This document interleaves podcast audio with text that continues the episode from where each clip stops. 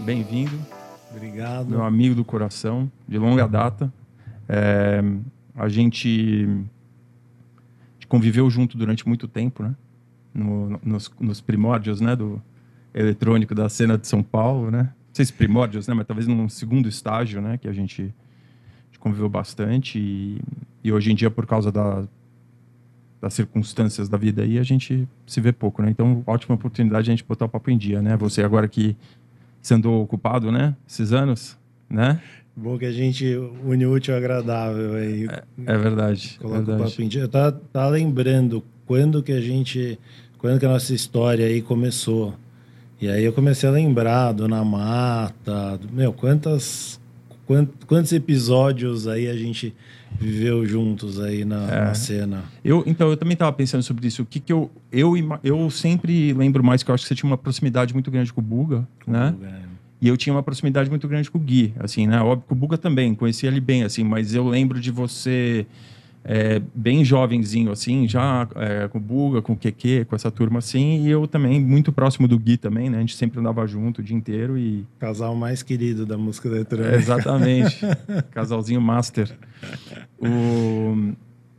E aí, porra, daí eu lembro que você começou a tocar, né? Que você começou a tocar, começou a despontar, né? O teu nome apareceu sempre muito bem, né, cara? Isso que tava pensando também sobre a tua carreira, assim, que você tem uma longevidade muito grande, assim, né? Que você pensar na gama que você tá hoje, né? Que você é um cara, óbvio que parado por causa da pandemia, mas você é um cara que se manteve relevante, fazendo coisa com conceito, né? Não é tipo, puta, agora vou tocar em festa de casamento.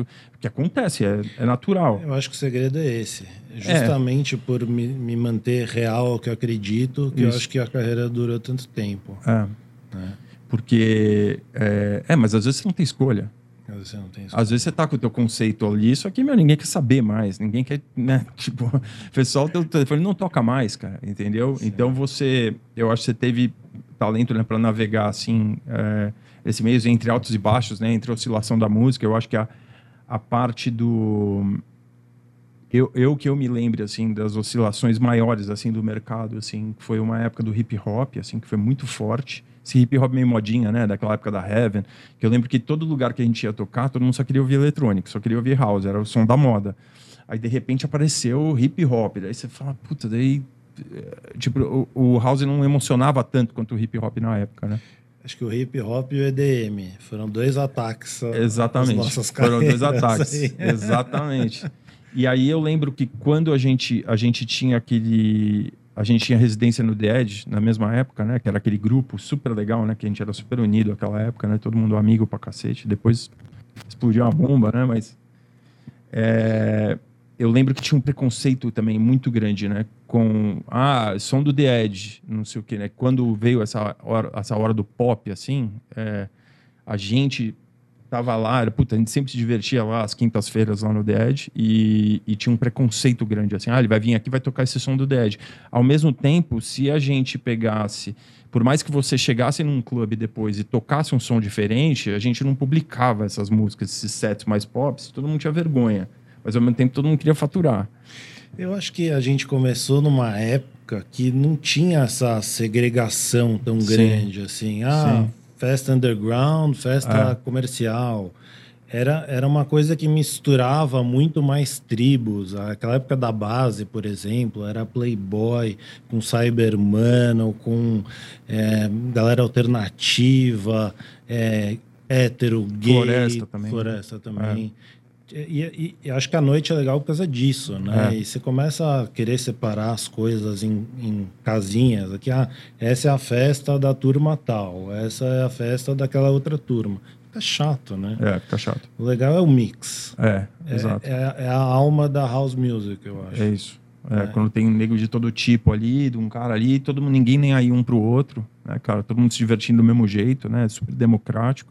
O pessoal não quer saber disso, né? O pessoal quer pertencer, né, a alguma coisa, assim, né? Então, acho que atrapalhou muito, assim, a gente, né, nesse sentido. E aí, aí teve a época do EDM, né, que foi muito forte, né, que não era um som para clube, né, era um som para festival, né? E aí os clubes foram definhando, né? Aos poucos, né? Porque ao mesmo tempo surgiu a contracultura, né? Que foi aqui no Brasil, pelo menos, foi o Brazilian Bass que subiu, assim, né? Depois que o EDM foi caindo, assim, caiu muito rápido também, subiu e caiu da mesma velocidade, né, cara? Sim, sim. E aí nesses momentos todos da minha carreira, assim, sei lá, foram mais de 20 anos. E ao longo desses 20 anos tiveram vários modismos que surgiram no meio do caminho.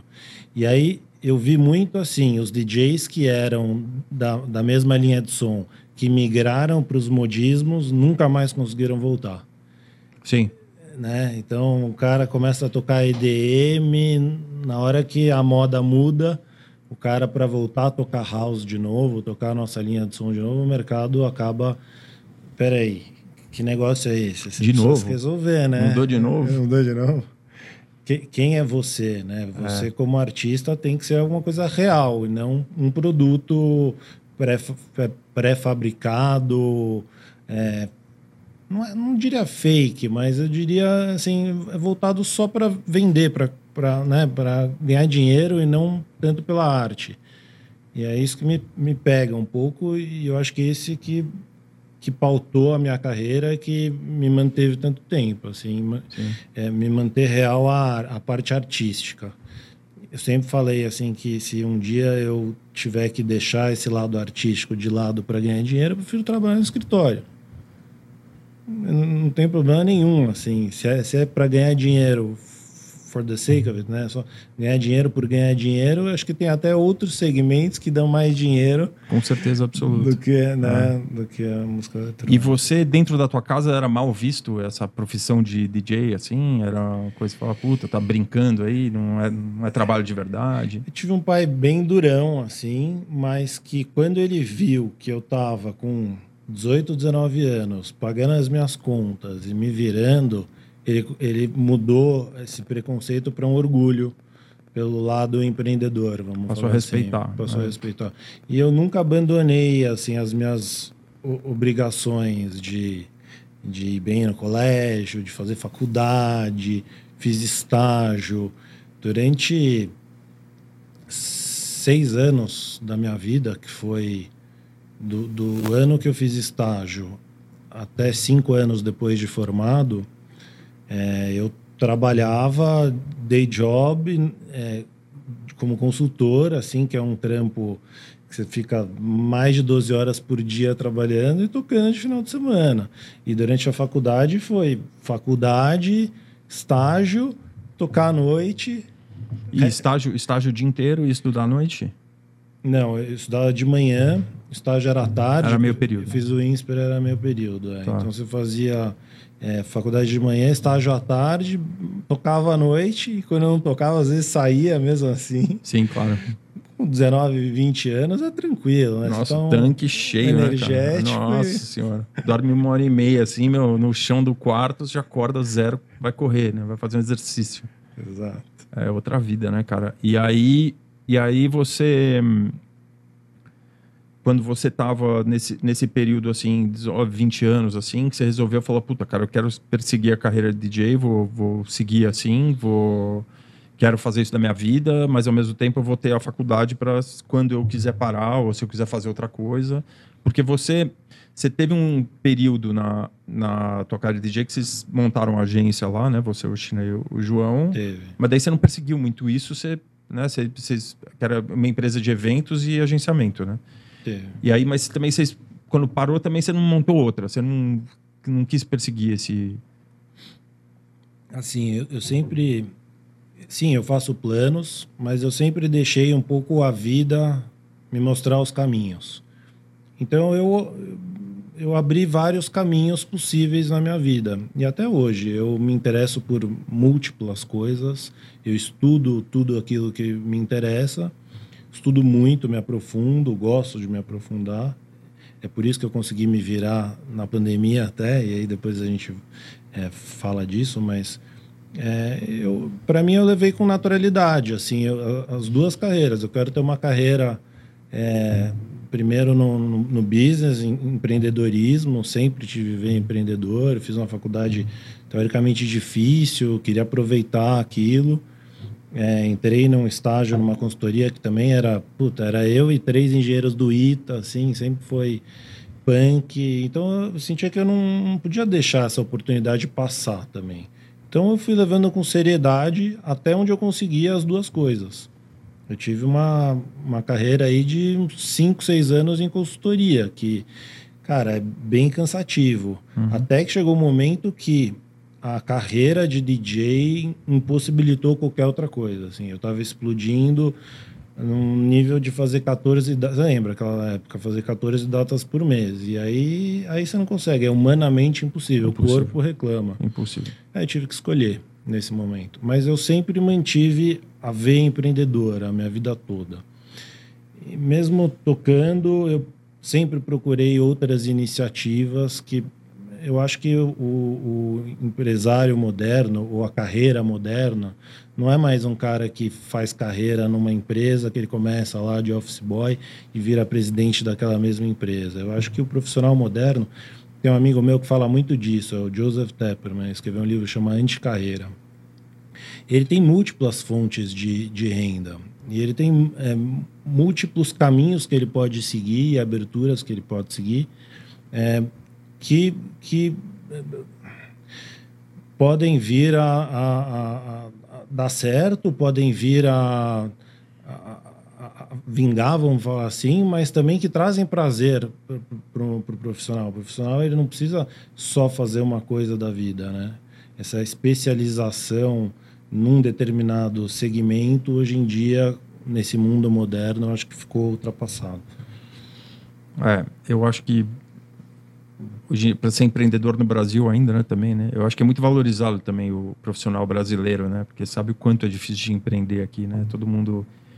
Empresa gringa, né? Eu vivo bastante isso. Empresa gringa vem aqui e acha, opa, oportunidade de ouro, vamos ganhar dinheiro no Brasil. Os caras saem daqui que nem cachorro com o rabo no meio das pernas, apavorado. Mas, meu, são loucos, né? Os caras olham pra gente aqui, né? Você me empreender no Brasil, coisa de maluco. E daí, quando você teve esse processo, vou escolher entre...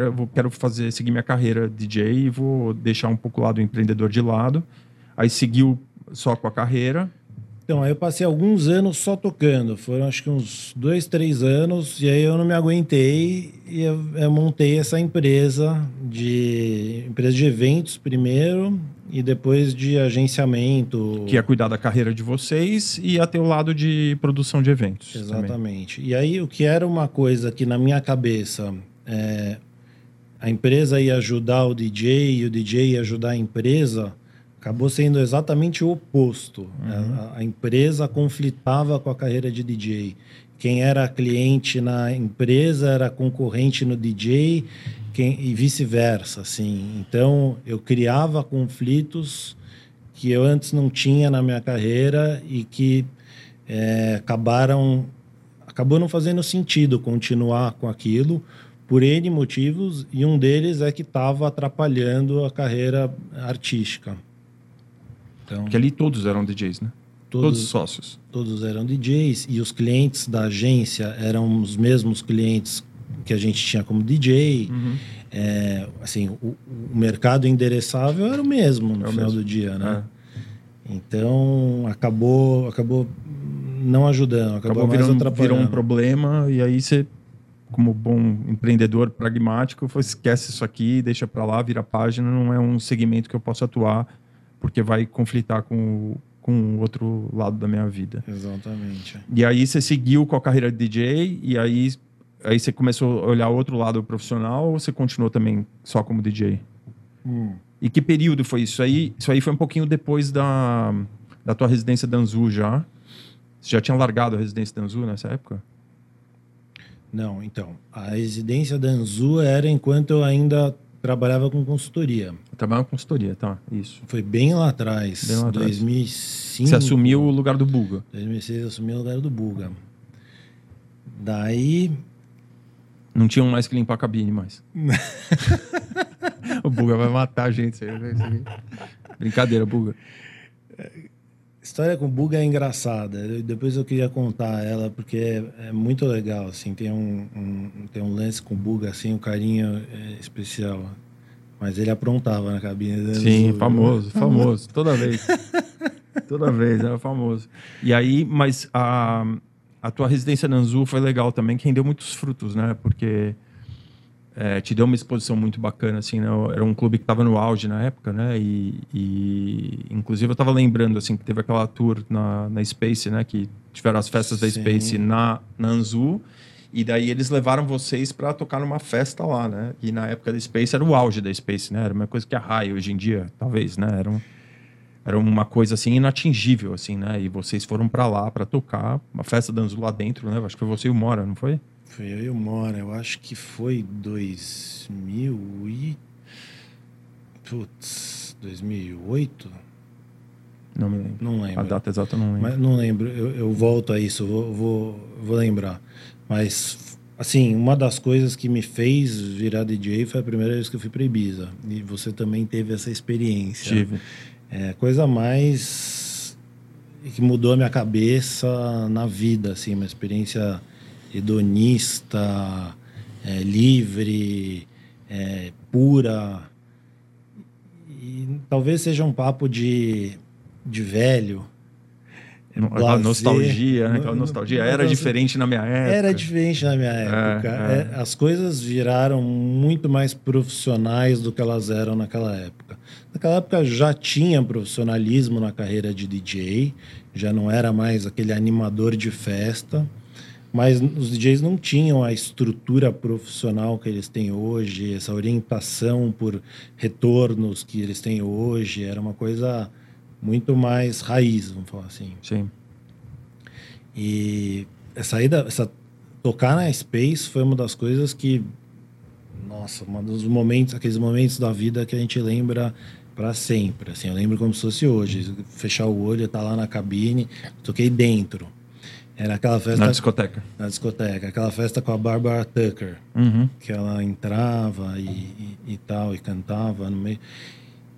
Nossa, demais. Eu achei que não ia... Porque eu estava acostumado aí nos domingos, na Space e tal, que era a noite mais bombada. Mas essa noite de quarta ou quinta-feira era super bombada também. E eu não sabia. Eu cheguei lá, estava lotada a pista. Tocando só com vinil. Bons tempos. Bom demais. Então, e aí você achou que você ia ter aquela experiência assim, não sei se vai estar tão cheio, né? Tipo, putz, mas tá valendo, né? Tô aqui, tá valendo. Quando eu toquei no Circo Louco foi assim. Sim. Porque mais pra frente eu toquei no Circo Louco, e daí na época que eu fui via Warung. Só que aí eles colocaram aquele horário assim, das 3 às 4 da tarde, assim, segundo ou terceiro horário do clube. Sim. Lá dentro ou lá fora? Pra tocar dentro ainda, sim. E aí tinha umas 50 pessoas na pista. Lá dentro é uma experiência bem diferente, né? É bem diferente. Eu não lembro. Tipo, Circo Louco, assim, são duas coisas diferentes. Quando você pensa Circo Louco, você pensa naquele terraço, né? Ali fora, né? E daí, cara, do Anzu, daí você saiu do Anzu, porque não fazia mais sentido, né? Que estavam comendo todos os teus sábados, né? Teu sábado começou a ficar valorizado. Você encerrou esse capítulo da tua vida e começou a crescer. Como é que o Warung entrou na tua vida? O Warung entrou na minha vida em 2006.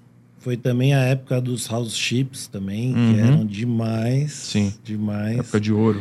Algumas das melhores festas da minha vida. Essa época, pra mim, acho que foi a melhor de todas. Essa é a época que eu comecei a sair, que a gente ia na base, que o Buga era residente, aí tinha Camel Connection. Sim. Que primeira vez que trazia os gringos pro Brasil, Poke and Fold, Danny Tenard. Eu lembro do Danny Tenard, foi um sábado, eu lembro que tava lá, puta, inacreditável. Assim, era demais. Tava emocionado, impressionante.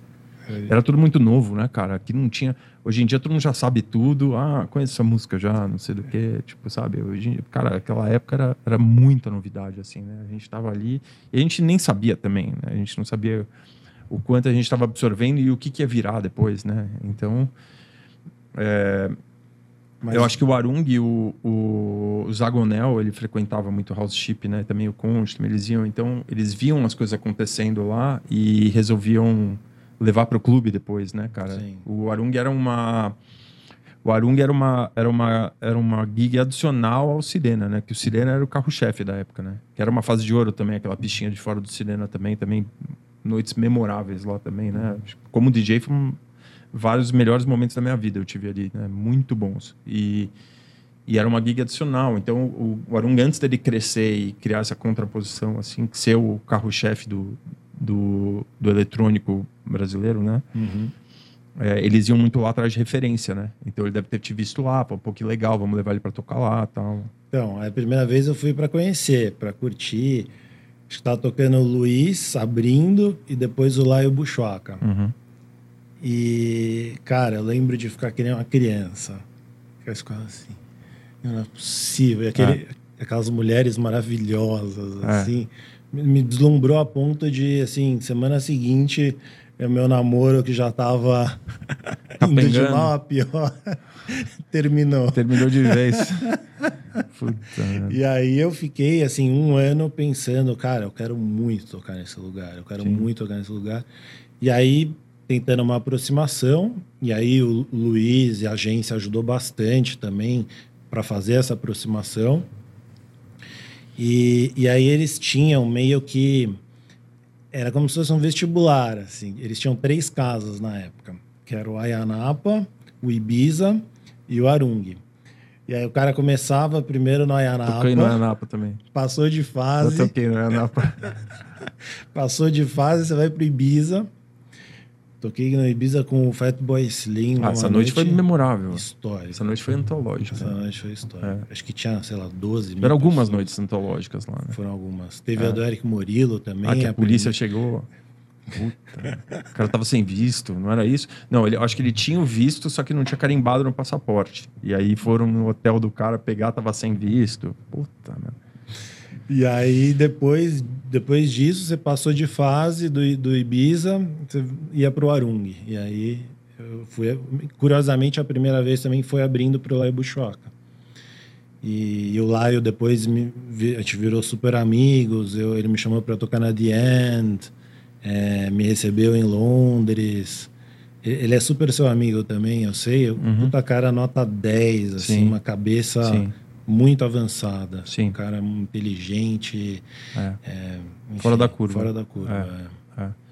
E aí, cara, daí você... Óbvio que você encaixou bem lá com o teu som, com as tuas coisas. E eles convidaram você para ser residente. Eu acho que a minha carreira sempre teve essas residências longas em casas que eu me identificava musicalmente. Eu acho importante isso, porque aí você começa a criar o conceito musical, o que é o seu som, o que é a sua assinatura artística, e não fica sempre se adaptando ao lugar que você está tocando. Você consegue se experimentar muito mais, Sim. tomar risco. Sim. E isso foi, para mim, assim, o Warung, quando eu toquei lá a primeira vez, bom, eu tô até hoje, é a residência mais longa que eu tive na carreira, porque casou de tal maneira o meu som com o conceito da casa e o público, que falei, cara, isso aqui é a minha casa. O que eu acho que a residência traz para você é essa liberdade mesmo, né? Porque você vai tocar uma vez lá, você fala, puta, qual é o meu objetivo aqui? Eu quero voltar, né? Então eu vou fazer eu vou tocar, mas eu vou fazer um set aqui seguro, aqui que funcione. E no momento que você está com a residência, você, óbvio que você quer que a coisa funcione também, mas você assume outros riscos, né? Você fala, putz, isso aqui vai ser legal aqui, né? Não esqueça, vira um laboratóriozinho, né? Total. E a música mudando também bastante, né? Você vai lá, vai tentando, você vê, você está sempre em contato com outros DJs, né? E... Vamos viajar juntos, vamos entrar nessa pira, esse som juntos e vamos trocar. É porque é uma troca, né? Constante sim, com a pista. É. Em vez de você focar em, vamos bombar a pista, na residência você pode focar em, nossa, vamos escutar um som diferente, entrar numa pira diferente. A parte mais criativa, artística mesmo, que às vezes você não tem a oportunidade de fazer num set de 1h30 no horário de pico de um clube grande, que aí você tem que entregar, né? Eu acho que esse é o diferencial, assim, do Warung ou de clubes que nem o Warung, assim, que existem no mundo por aí, eles dão essa liberdade artística pro DJ, pro cara ir lá tocar, e mesmo o gringo que vai lá, o cara se sente à vontade de experimentar e fazer coisa diferente, né? Eu, às vezes, tem um artista lá, por exemplo, o caso do Solomon, né? O Solomon, eles viram ele no House Ship também, mesma coisa, e quiseram levar ele pro clube, né? E o Solomon não era ninguém. E eles botaram ele na pista lá para tocar 4 horas na pista principal deles numa noite abrindo, entendeu? Então, eles assumem esse risco. Fala, pô, o som desse cara é interessante, deixa ele lá, deixar ele 4 horas comandando lá, meu clube lá, para ele... E deu super certo. Tem casos que não dão certo também, tem histórias de tristeza, mas... Um caso deu muito certo. E aí, depois que o cara estoura, vira essa super estrela global... Chegam outros clubes e falam assim, não, convidar ele para vir tocar aqui. Eu falei, cara, mas... principalmente, tipo, o cara vai falar, porra, mas eles vão me dar a mesma liberdade para estar lá, para tocar? Eles não estão me chamando... Eu vou falar não para esse cara aqui, que apostou em mim desde o começo. E eu tenho uma liberdade enorme de trabalhar lá. Vou falar não para esse cara aqui, fechar a porta aqui para tocar para esse outro que... Com todo respeito, mas programa DJ de todo tipo. Sabe, chega lá um dia, tá tocando EDM, outro dia Brazilian Bass, não sei o que, e eu, na minha arte aqui, né, que eu tenho aqui, eu vou levar isso pra esse outro clube aqui, por quê? Por causa de grana? Total. Peraí, total. Grana eu tenho, então calma, por que que eu vou pra lá? Não, então não vou, me desculpa, mas eu não vou, entendeu? E quando você fala de... Quando eu falo de me identificar com o local, não é só musicalmente, é também com a cultura do lugar, com a cabeça dos donos, com a cabeça do público.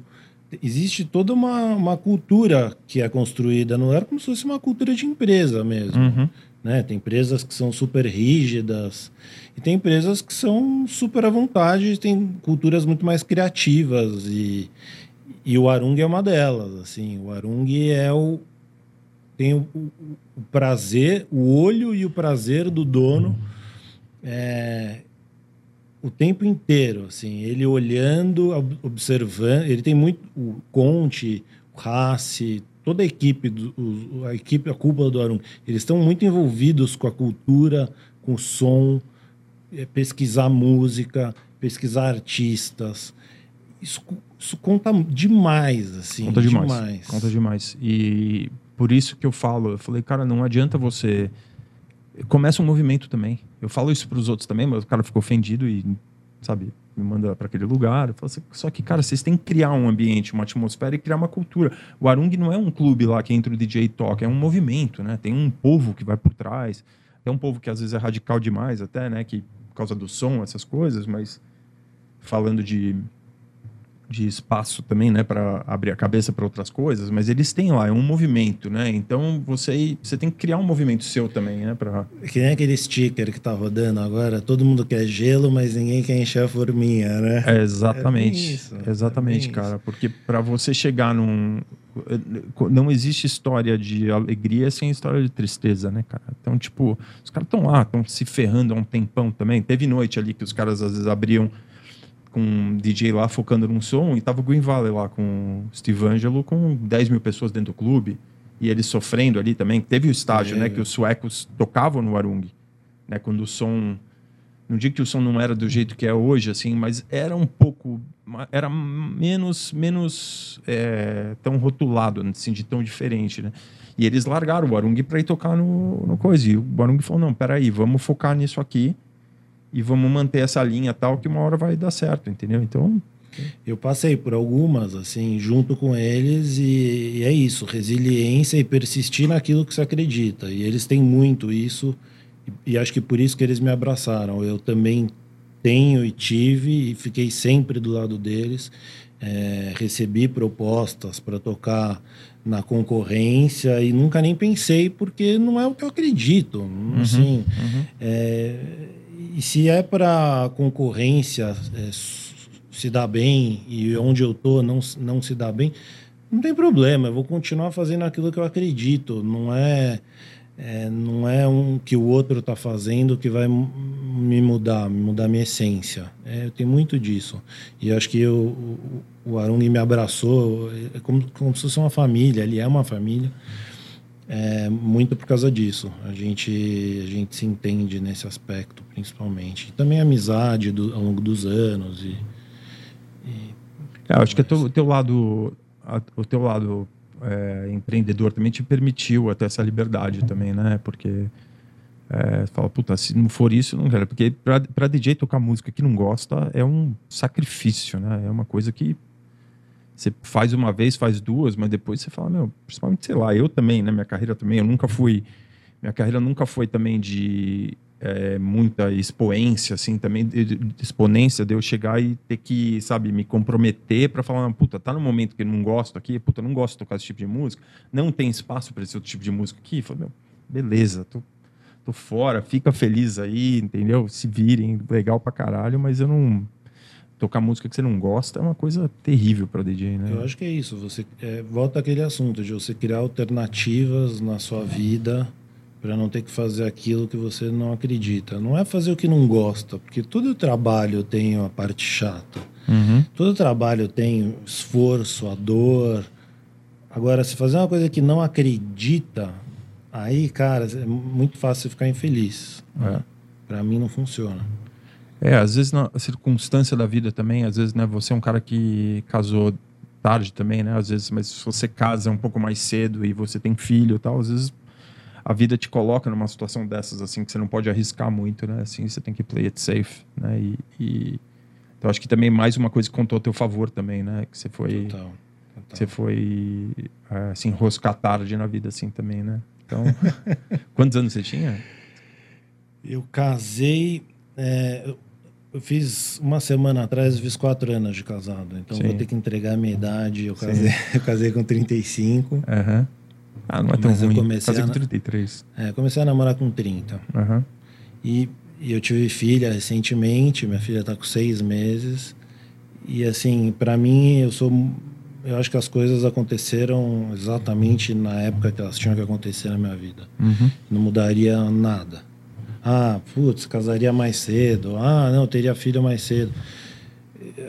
Ter filho está sendo a melhor experiência da minha vida, a melhor coisa do mundo, mas eu acho que veio na hora certa. Uhum. Pode ser que se eu tivesse 10 anos atrás, eu não ia ter a cabeça, a maturidade para ser o pai que eu vou ser hoje.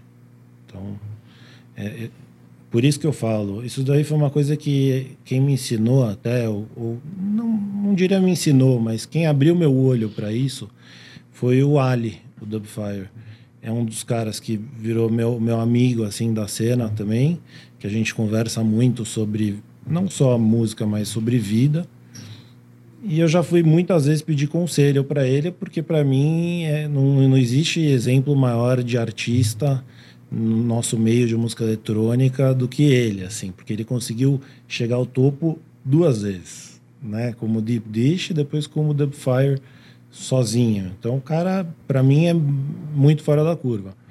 E numa desses papos pedindo conselho, puta, o que eu devo fazer? Eu falei, cara, eu acho que você tá querendo controlar muito a sua vida e planejar demais aquilo que a vida vai te dar as respostas, né?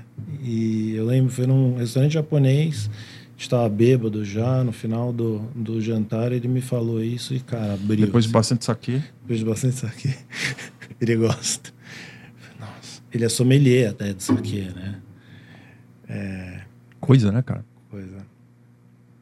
Coisa que veio depois do Rich Hotting também, né? Que veio a coisa do saquê. Eles têm esse negócio com saquê, uma coisa... Eu não sei, tem porra nenhuma de saquê. Toma ali. Fala... Às vezes eu falo, meu, tem importado e o nacional. Eu falo, puta, qual que não dá ressaca, né? Pô, nenhum dá ressaca. Eu passei agora, 2 anos atrás, a gente ficou 2 meses morando em Barcelona. E aí tiveram algumas gigs na Europa e tal, algumas coisas junto com o Warung. Teve a festa do Warung no Brunch in the Park e tal. Eu falei, eu vou passar 2 meses aqui para ver se eu emplaco uma tour na Europa, para ver como é que é a vida aqui em Barcelona. E aí eu andei muito com o Ali. E o Ali, além de ser sommelier de saquê, ele é foodie, assim. Ele adora ir em todos os restaurantes mais modernos. O Ryan já me recomendou as contas de cartão de crédito. Isso foi pesado. E aí eu descobri que agora esses restaurantes mais... tipo, esses mais modernos de todos, assim, dos irmãos. O cara que estudou com os irmãos Adriá e agora tá no outro nível e tal. Agora eles estão fazendo pairing, em vez de fazer com vinho, eles estão fazendo muito mais com saquê do que com vinho. O saquê meio que tá quase que... Não diria substituindo a cultura do vinho, mas tá... Mas nesse alta gastronomia estão usando bastante. Estão usando muito. E principalmente esses restaurantes ultra modernos aí que tem em Barcelona, tudo com espuma disso, espuma daquilo, molecular. Desculpa a minha ignorância falando a respeito, mas eu não sou um grande conhecedor, eu aprecio bons restaurantes e... Mas eu não sou um grande entendedor desse lado artístico, apesar de achar fantástico. Adoro assistir Chef's Table, por exemplo. Adoro ir nos restaurantes bacanas, mas não é o que eu entendo. Eu apenas aprecio. Ah, eu também. Eu gosto de comer também. Mas eu não... Cara, eu gosto, assim, coisa mais elaborada. Eu gosto de experimentar comida diferente, mas eu também não tenho essa... Mas eu admiro como uma forma de arte, né? Que é uma forma de arte, né? Uma coisa de maluco, assim, né? O nível que chegou, né? Que era diferente. Antigamente era aqueles restaurantes franceses, né? No Nouvelle Cuisine, cara, só uma comidinha pouquinho. Hoje em dia, né, cara? O nível que chegou, assim, ó. Acho que o que mais mudou foi a técnica, né? A tecnologia, o jeito dos caras conseguirem transformar o sabor ou o prato antigo tradicional, né? Aquele Massimo Bottura do jeito que ele... transforma prato tradicional italiano com uma cara nova, assim, né? Que as pessoas têm que experimentar. E aí dá para você entender o Ali ser um cara que é um furi, assim, que estuda esse lado também. Sim. Porque tem muitos paralelos que você consegue traçar do que está acontecendo com a música e o que está acontecendo com a gastronomia. Sim. De você experimentar com novos sons e novas tecnologias e novos equipamentos para fazer coisas completamente diferentes e da mesma forma na gastronomia. Ou ingredientes, coisa que o Alex Atala faz muito, né? Ingrediente descartado que vira um carro-chefe, assim, né? Tipo... Aquele disco antigo de vinil de 94 que ninguém toca, daí de repente o Solomon vai lá e toca lá no Capa Futuro, lá na Itália, toca o disco no meio do set, lá tu fala, meu, mas... Aí a gente lembra assim, né? Fala assim, puta, eu tenho esse disco guardado, aquele disco lá de não sei quem que nunca mais toquei, não sei o que, isso acontece pra cacete, né, cara? Sabe que você tá falando isso, eu tô lembrando de um videozinho que viralizou de como foi feito o One More Time. O loop, que ele tirou, eu não lembro a música original, mas é um disco, é disco dos anos 70, que ele pega um loop. E... É do Chaka Khan, não é? Chaka Khan, né? É, Chaka Khan, é isso aí. É isso mesmo. É. E aí ele vai picotando o loop e a maioria das pessoas não sabem que existe essa manipulação de loop por trás, né? E acho que talvez seja uma coisa tocada... E que não que foi criada daquela forma, assim, com samplers. E que não tem nada de errado também, né? Nada de errado. Faz tipo, parte da nossa cultura. Mérito do cara, né, cara? O cara faz um negócio completamente novo. Porque música house começou, né? Pegando música dos outros, né? Então as pessoas falam, porra, mas você gostou lá que ele pegou tua música, não sei o que, meu, fica tranquilo, cara, porque eu peguei de outro cara também, entendeu? Os caras, todos os produtores old school, todos os caras falam isso. E as coisas mais geniais são as mais simples. Sim. Você não precisa criar um loop de sei lá quantos mil samples juntos ou tocar uma orquestra na sua track para ficar boa. É um bassline, cara. Um bassline resolve. Às vezes são, sei lá, 3, 4 notas e... Tá resolvido. Eu lembro daquelas músicas de EDM, assim, cara, eu via... pessoal produzindo isso, né, cara? Eu via muito o Tampa, né? O Felipe Tampa produzindo assim, cara. Via as coisas, cara, com 55 canais abertos, não sei o quê, né? Fala, cara, mas é tanto elemento, cara. Precisa ser muito bom pra produzir EDM, né? Por mais que você fala, puta, é barulho, não sei o quê. É simplista você falar isso, porque o cara... Todos esses caras que vieram do EDM e foram produzir pop, eles produzem disco da Rihanna, todo mundo, o Duke Dumont fazendo música lá pra aquela mulher lá, como é que chama aquela cantora? Esqueci o nome lá. Dessas aí, pop, assim, gigante, também tá fazendo música dela. E é um cara muito capaz, mas você pegar a música, assim, uma música simples, assim, com bassline, assim, de house techno, assim, que o cara pega ali com 10 canais, 15 canais, assim, a música já funciona. Tipo, sei lá, Body Language do Mandy ali, do Boca Cheia, assim, sabe? Pô, não tem nada a música.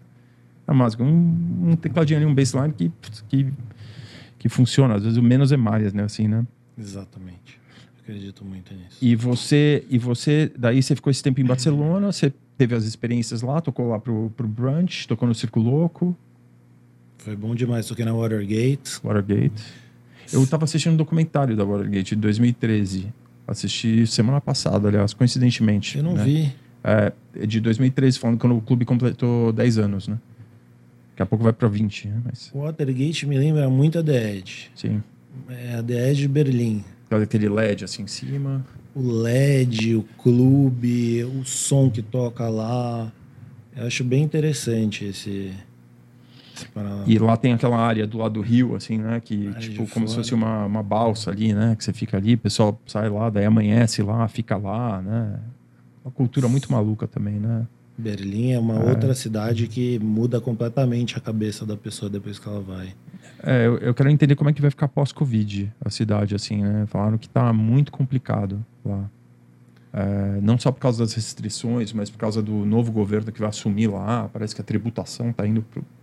Eu acho que vai ter muita gente que vai se mandar de lá. Tá muito caro morar lá. Eu queria entender como é que vai ficar club culture pós-Covid, como forma geral, né? Eu acho que vai ter uma demanda represada muito forte. O que eu acho que a gente vai sofrer um pouco... A gente pode entrar nesse assunto agora também, mas eu acho que a gente vai entrar com... A gente vai sofrer muito com a inflação. Eu acho que você pode falar com mais propriedade até que eu, mas entender como é que vai ficar o poder aquisitivo das pessoas, né? Porque eu acho que esse primeiro momento vai ser de explosão. Tudo que fizer vai encher. Mas depois de um tempo assim, a gente vai ver como é que as coisas vão acontecer, né? Por exemplo, empresa de som, por exemplo, você tem... Antes da pandemia, você tinha 10, 20 fornecedores, né? Agora você vai ter, sei lá, vai ter bem menos. Pelo menos metade se foi, ou o cara abriu um restaurante, ou fez outra coisa, né? Foi fazer outra coisa da vida. E aí esses caras que são bons vão ser menos. Aí muita gente querendo ir atrás dele, o preço aumenta. Restaurante é outra coisa que, nossa, foi dizimada. Dizimado, né? Dizimado. Pandemia. É interessante, alguns top of mind, vamos falar assim, continuam, mas uma boa parte da massa crítica, como você falou, não aguenta, né? Não aguenta. Aí vai ter que ter uma reciclagem.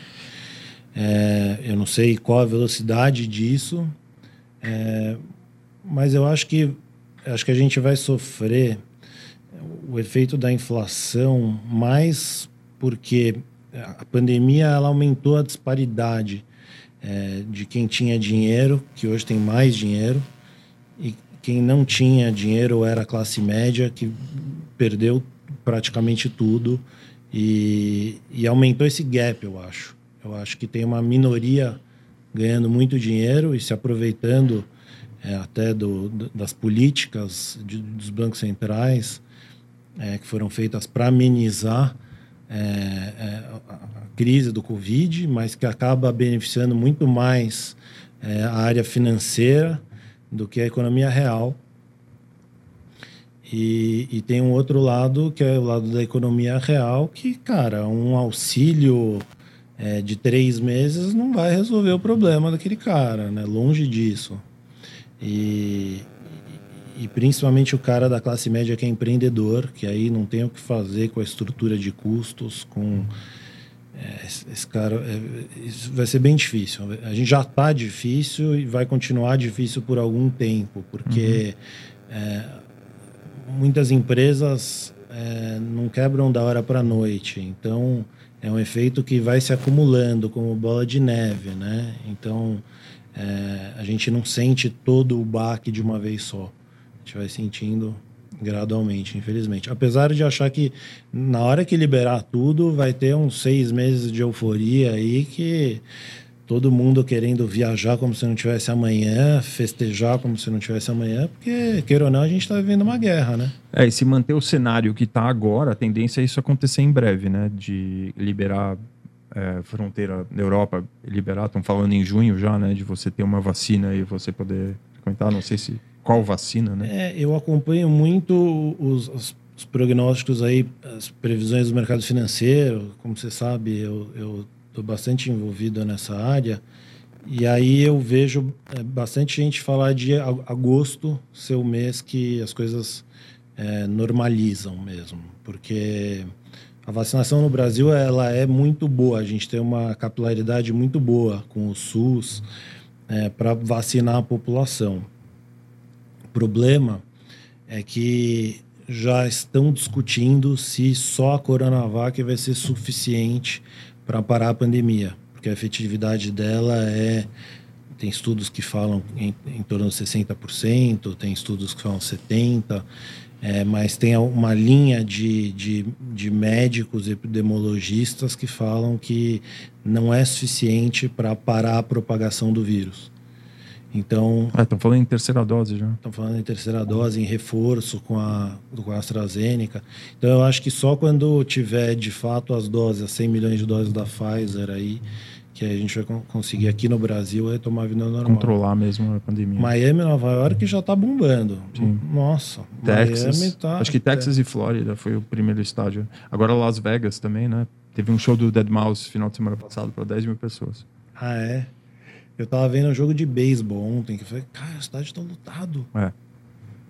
Você vê no Super Bowl, né? Tava a impressão que tava lotado em Tampa Bay já, em Flórida, né? Na Flórida, em fevereiro já, mas é que tinha uns cartazes, né? Nos lugares que parecia que tava cheio, mas tinha bastante gente já, né? É. UFC para 15 mil pessoas, 20 mil pessoas, Arizona, Texas e Flórida já praticamente aberto.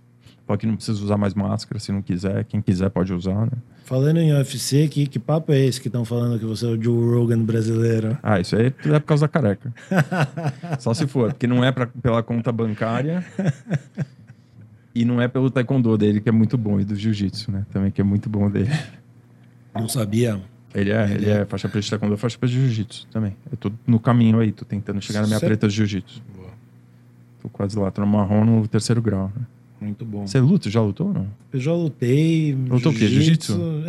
Jiu-jitsu, mas eu nunca passei da...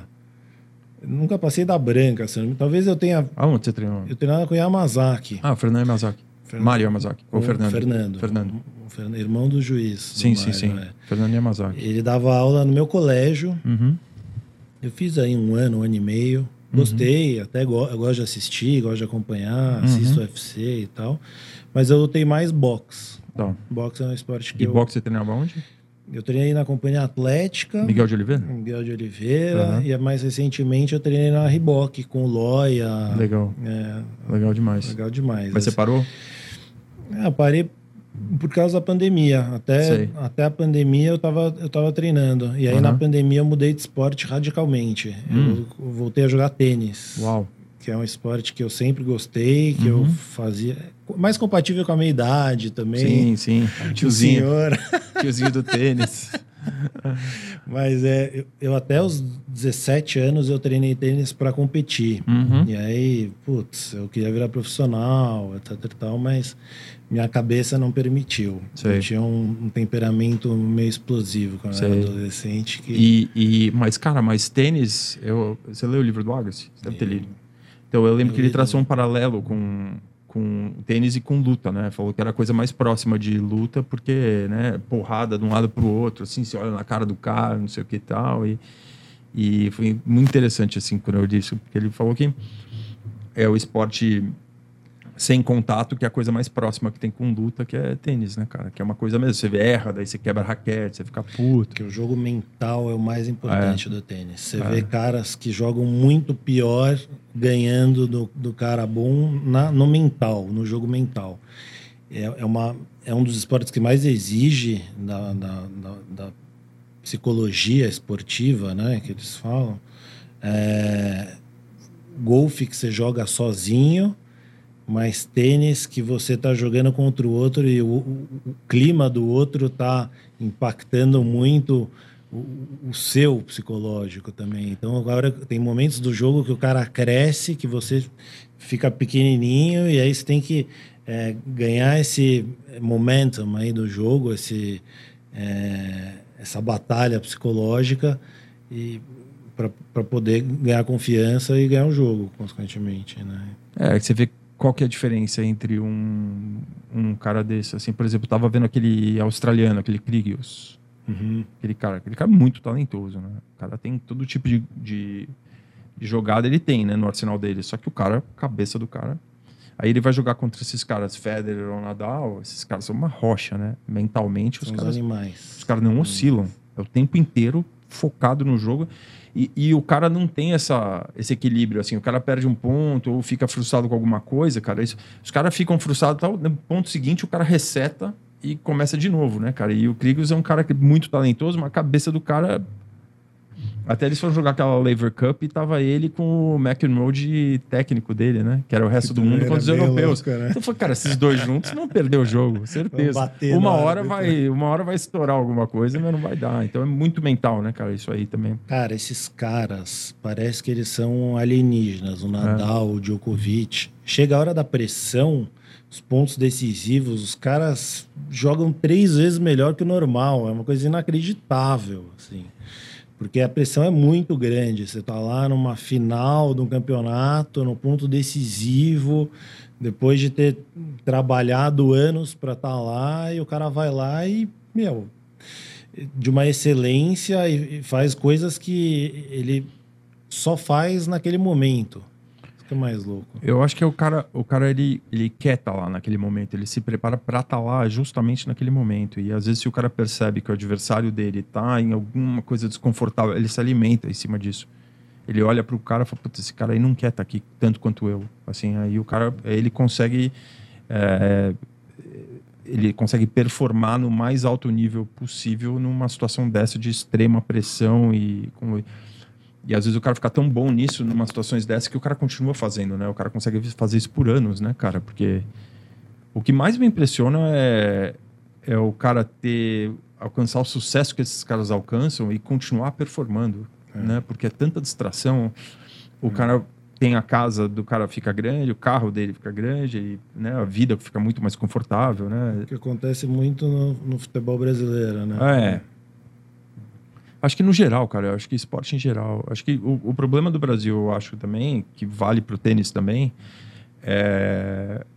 o tenista, às vezes, o cara tem muito talento, mas a ética de trabalho e profissionalismo, assim, também, não consegue ser igual aos que os caras têm lá fora, assim, entendeu? Que o cara acorda e dorme, só pensa tênis e vai treinar tênis e não fica pensando, putz, tem aquela menina lá que eu namoro, que não sei o que, o carnaval, porra. E eu acho que tem um outro fator. Eu estava conversando isso com o Lelo até, que foi teu convidado aqui. O Lelo é meu primo.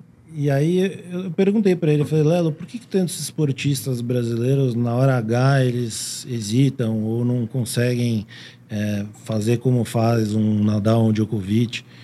E aí, essa vontade tão grande de estar lá, para o brasileiro, por ele ter passado por momentos tão grandes de sofrimento, ter sido tão difícil chegar onde chegou, que isso acaba, às vezes, sendo um peso e não...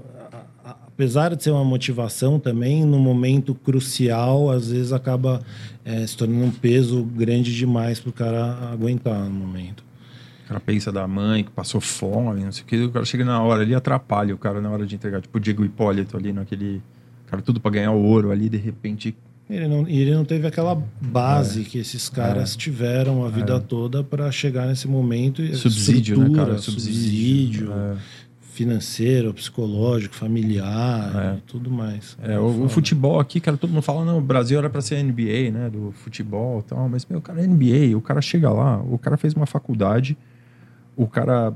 Né, teve já todas as marcas em cima do cara já, para o cara chegar lá, teve bolsa na faculdade, então o cara teve uma faculdade, às vezes o cara faz uma faculdade de filosofia ou qualquer coisa, mas o cara teve um estudo, né, cara, desde o high school, os caras começam já a preparar o cara para a vida, então o cara chega na NBA, o cara já é um cidadão, ou na NFL, ou até tênis, cara, hoje você pode ter bolsa no tênis, golfe, qualquer esporte você consegue ter bolsa na faculdade para fazer faculdade.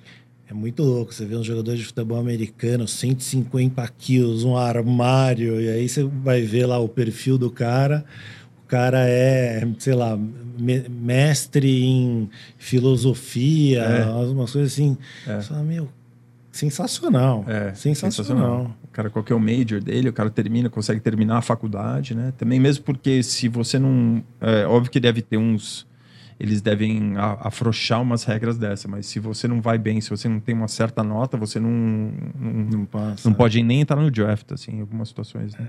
Então... O Richard Sherman, que é aquele defensor da NFL, que é um... Cornerback do Seattle, que era do 49ers antes, né? É, ele foi do Seattle, foi pro 49ers depois. Isso. O cara, ele estudou em Harvard. É. Quantas pessoas... Eu não conheço... Acho que conheço 2 ou 3 pessoas que fizeram Harvard. Então, mas e ajuda o cara ao entendimento do jogo, que é um jogo super complicado. É, você vê playbook da NFL, até você vai jogar Madden no PlayStation, cara, é muito complicado. Então, às vezes o cara chega lá, o cara entende o que o técnico tá querendo dizer, o cara tem uma performance boa no jogo, porque ele tem uma estrutura, sabe como pensar, etc. Aqui no Brasil, cara, aqui é muito complicado. O cara sai de uma família muito humilde, né? A única chance do cara sair da favela é, às vezes, ser jogador de futebol. Lembrou Edmundo no... Ele jogava na Fiorentina, cara. Tava lá estourando. Aqui no Brasil fez muito sucesso, foi pra Fiorentina, cara, artilheiro do campeonato italiano. O time Fiorentina, primeira vez tava na liderança. Tá time bom. O cara saiu no meio do cautio lá da Série A pra passar o carnaval aqui no Rio. Salgueiro, ficou uma semana aqui, cara. E os caras lá no campeonato comendo. Ele voltou pra lá, o clima ficou ruim, não sei o que, mandaram ele embora. Mas, sabe, os caras não entendiam. É. Os caras falavam, mas como que acontece um negócio desse, né? Então... Mas eu acho que aos poucos as coisas vão mudando. É, você vê clubes como São Paulo, assim, eles obrigam o jogador a estudar, a pessoal da base lá a fazer, pelo menos completar o segundo grau, né? Esse colegial que chama, hoje em dia nem sei como é que chama, mas eles obrigam o cara a ter um mínimo de estudo ali também, né? Para continuar jogando. Fazer um paralelo com o nosso meio da música, né? Tiveram muitos DJs também que chegaram no topo e não tiveram estrutura para aguentar. E aí, na vida noturna, você tem várias armadilhas ali que é muito fácil o cara se perder, né? E sim. Assim, tem vários casos. Sim, né? Inúmeros casos. Inúmeros casos. Horrível. É complicado. Isso foi uma das coisas que eu me considero um privilegiado, assim, de ter essa estrutura de passar 20 anos na noite e tação, que não é trivial, né? Não é não. Eu tava falando isso com o Nunes até, cara. Eu falei, meu, isso, você... acho que a pior coisa é você se emocionar, né? E você ter a falsa ilusão de que a coisa é com você e não pela posição que você tá, né? Eu acho que muita gente confunde isso, né? Às vezes você tá ali na cabine do Warung tocando, tá todo mundo...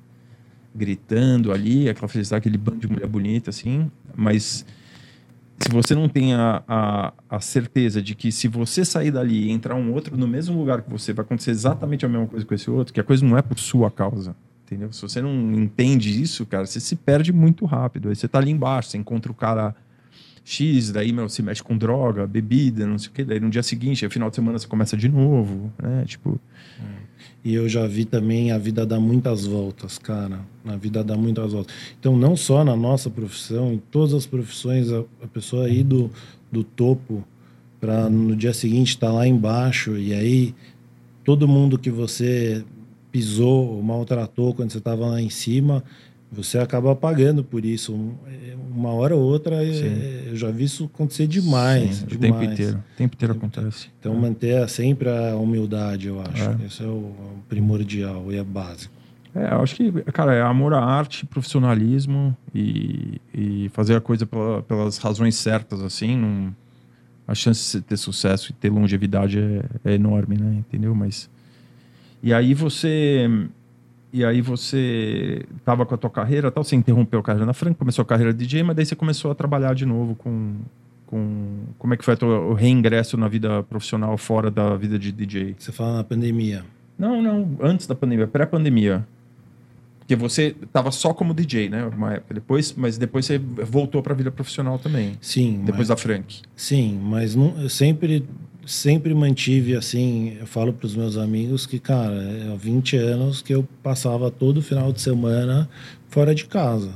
Então, assim, sempre mantive uma frequência boa de datas.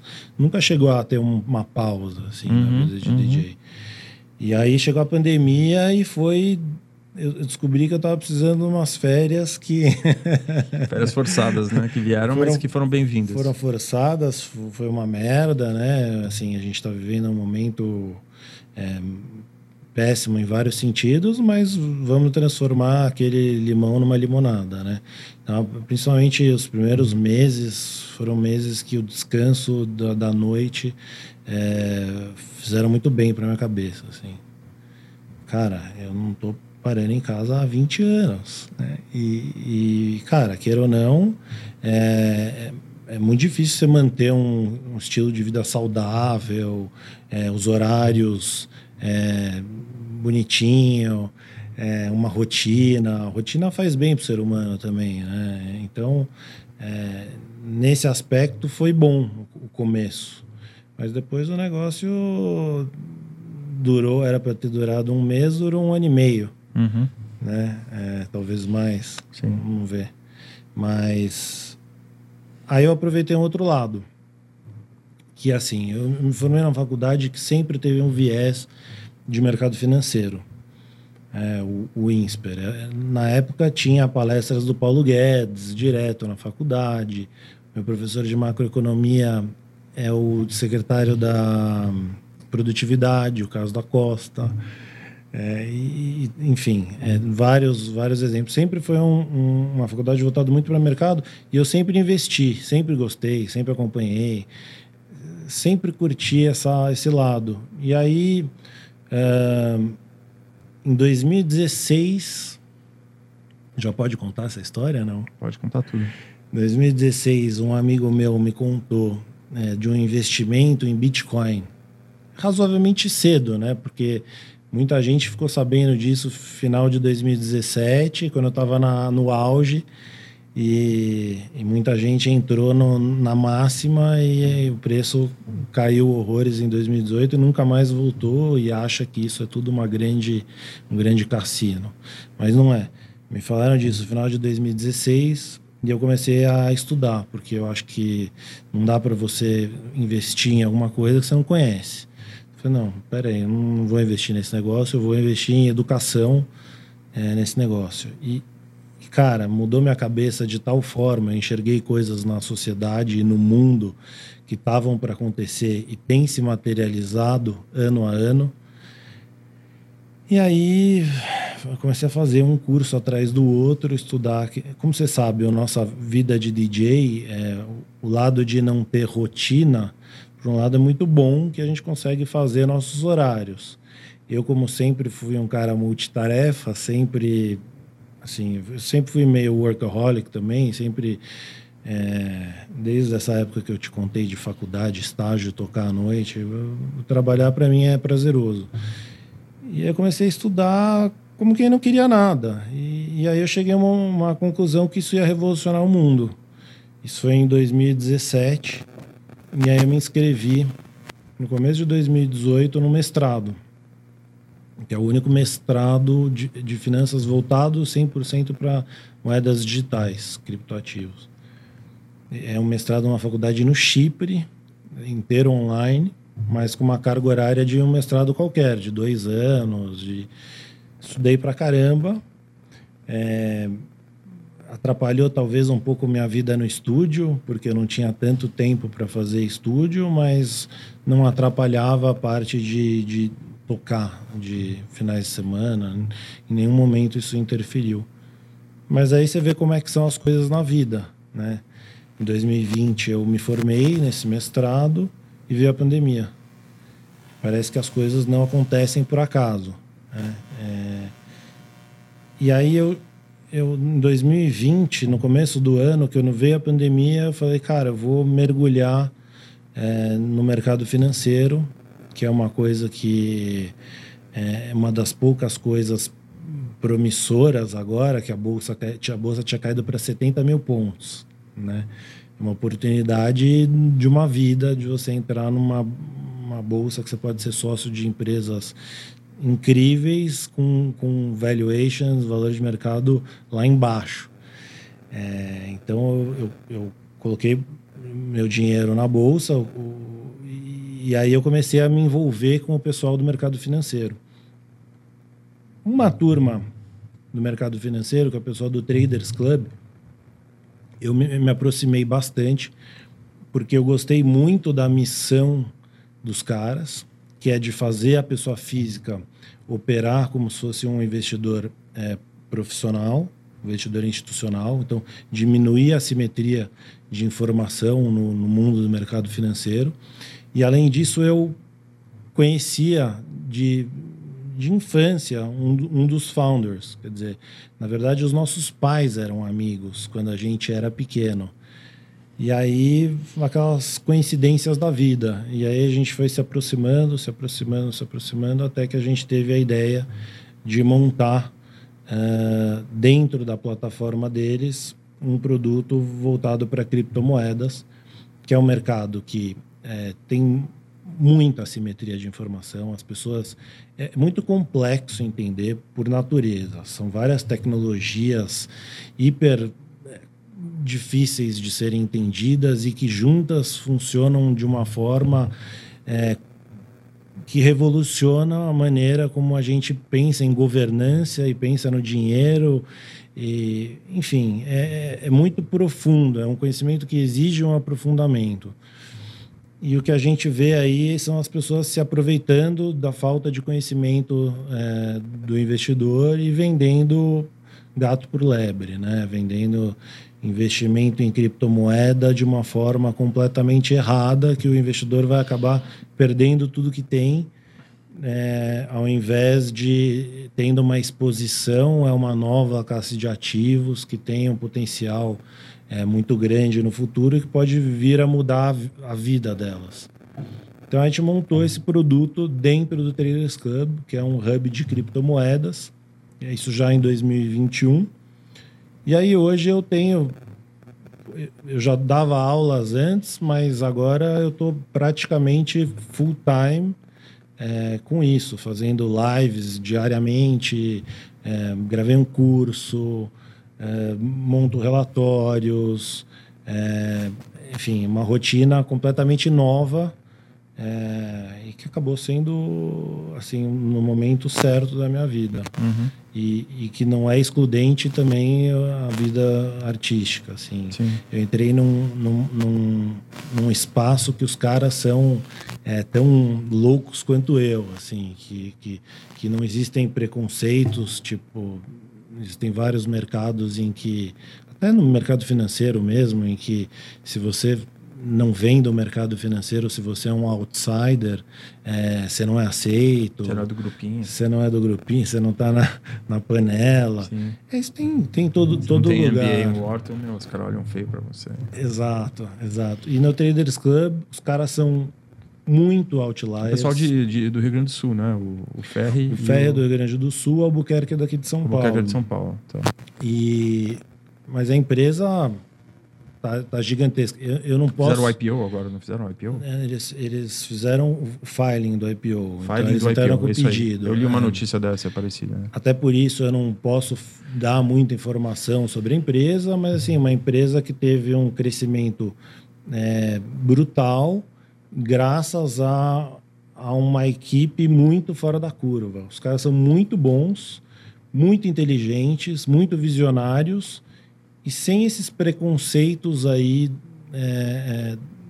que a gente vê em muitos mercados, e principalmente no mercado financeiro. Pelo contrário, eles querem fortalecer o lado que sofre mais no mercado financeiro, que é o lado do investidor pessoa física. Uhum. Né? O mercado tem uma série de incentivos para que o institucional ganhe mais e mais dinheiro e a pessoa física apanhe. Sim. Apanhe. Eu acho que com essa queda dos juros aí atraiu muito, todo mundo tá com o dinheiro parado, né? Todo mundo quer falar, bom, mas como é que eu vou fazer? Eu acho que é isso que causa também o Bitcoin ter subido tanto de valor, as moedas, todo mundo quis entrar no, né? Opa, tem dinheiro nisso aí, todo mundo quer entrar de qualquer jeito, sem estudar, mas... Eu sei muito pouco sobre, né? Depois você vai me ajudar aqui sobre cripto, né? Eu falo sobre isso, mas eu acho que, como qualquer coisa também, você chegar no mercado financeiro e você fazer um investimento lá também, um dinheiro às vezes que vai te fazer falta, sem ter conhecimento nenhum sobre o mercado, sobre o que pode acontecer em um ano, 2 anos, você vai perder dinheiro do mesmo jeito, né? Então, eu acho que é isso, muito mais isso que está acontecendo, né? E, cara, óbvio que, como qualquer segmento que tem dinheiro, tem gente se aproveitando também, gente aproveitadora. Tem um amigo meu que mora num prédio ali em Moema, que tinha um cara, não lembro o nome do cara, mas que ele enganou, sei lá, um monte, sei lá, mais de 100 pessoas com coisa de criptomoeda. Ele tinha gente lá, mas eu tava dando piquete na porta da casa do cara lá. Ah, é? É, que ele... Eu sei quem é. Sabe quem é esse cara? Sei. Eu não sei quem é. O cara tava andando com segurança, é vizinho desse amigo meu. Eu não sei quem é o cara, eu sei qual é a empresa. A empresa. Tiveram vários escândalos, assim, bilionários. É. Bilionários, assim, esquemas extremamente profissionais que você... Se você não tiver um estudo aprofundado, né, e não conseguir determinar que aquela conta não fecha, e aí para você saber que aquela conta não fecha, você precisa ter um conhecimento bom daquele mercado, de como funciona, você cai no golpe, cara. Você cai. Muita gente caiu. Eu tenho vários amigos que caíram em golpes envolvendo criptomoedas. Mas voltando ao que você falou, acho que são dois fenômenos. Um fenômeno exclusivo do Brasil, que é essa queda de taxa de juros, né? O Brasil sempre teve taxa de juros double digits, né? E aí, até para os gestores, isso mudou muito, para a alocação de fundos multimercados, que sempre tiveram muito mais em renda fixa, tiveram que fazer alocação muito maior em renda variável, quanto para a pessoa física, que antes tinha 2 ou 3% da população com investimentos em bolsa de valores, enquanto nos Estados Unidos esse número é 50%. Era um potencial absurdo, né? Então é o financial deepening que a gente fala, assim, isso daí é inerente à redução de taxas de juros que a gente teve no Brasil. E aí, somando a isso, teve o efeito das políticas de auxílio do Covid, né? Que nos Estados Unidos, principalmente, os americanos receberam cheques altíssimos e que muitos deles colocaram tudo na bolsa, ou tudo em criptomoedas, e, enfim. O cara não usou para comprar comida, né? Usou para comprar, para investir e comprar bens, né? Uma coisa de louco, né? Pujança do dinheiro americano, né? Eu acho que no mercado como um todo, no mundo como um todo, tem uma mentalidade de querer ficar rico do dia para a noite. Isso é o que ferra todo investidor. Atacada, né? Atacada. E aí você toma um risco que você não pode tomar e você quebra 99% das vezes. Você está tomando um risco que você tem 1% de chance de que você multiplique por, sei lá, quanto ao seu patrimônio, mas 99% das vezes você vai quebrar. Então, é o que acontece. Você pode me falar melhor aqui, mas Bitcoin foi criada para quebrar com o estabelecimento, depois da crise de 2008, que eles falaram, não, precisamos fazer alguma coisa que não dependa de governo, ou ser uma coisa independente, que não dependa de bancos, né, que são um bando de bandidos que eles mentem o tempo inteiro, então vamos fazer uma coisa fora desse circuito, e às vezes não tá uma coisa que tá agora, não sei se é uma coisa boa ou ruim, você pode me falar mais, mas está voltando a ser uma coisa, por exemplo, se você usar esse dinheiro para você pagar comprar uma Coca-Cola numa loja de conveniência, talvez você não está voltando para tudo que era contra no princípio da coisa? Respondendo a primeira pergunta, é exatamente isso. Você está saindo das políticas dos bancos centrais, saindo desse sistema financeiro que está quebrado, né? Voltando um pouco, desde a década de 70, durante o século XIX e começo do século XX, a sociedade seguia um padrão ouro. Então, os bancos centrais, quando emitiam moeda, eles tinham que ter as reservas equivalentes em ouro no Banco Central, ouro físico. A partir de 1944, depois do final da Segunda Guerra, virou um padrão dólar. Então, todos os bancos centrais só poderiam emitir moedas lastreadas no dólar. E o dólar estaria lastreado no ouro. Então, continuava, mesmo que de forma indireta, um lastro ao ouro. Em 1971, isso acabou. Os Estados Unidos saiu do acordo de Bretton Woods. Por que isso é importante? Porque ouro é um ativo escasso. Tem uma quantidade... É finito, né? Finito. Exato, é finito, tem uma quantidade limitada de ouro e você não consegue imprimir ouro adoidado. Uhum. Quando você tira esse lastro do ouro, das moedas fiduciárias para o ouro, você tem bancos centrais que podem imprimir dinheiro a esmo. E a consequência disso é uma perda de poder de compra brutal. Se você pega gráficos aí de poder de compra, pode ser do dólar mesmo, não precisa nem pegar o real, que o real é muito pior. Mas o dólar em relação ao ouro desde 1970, a perda de poder de compra é uma coisa bizarra.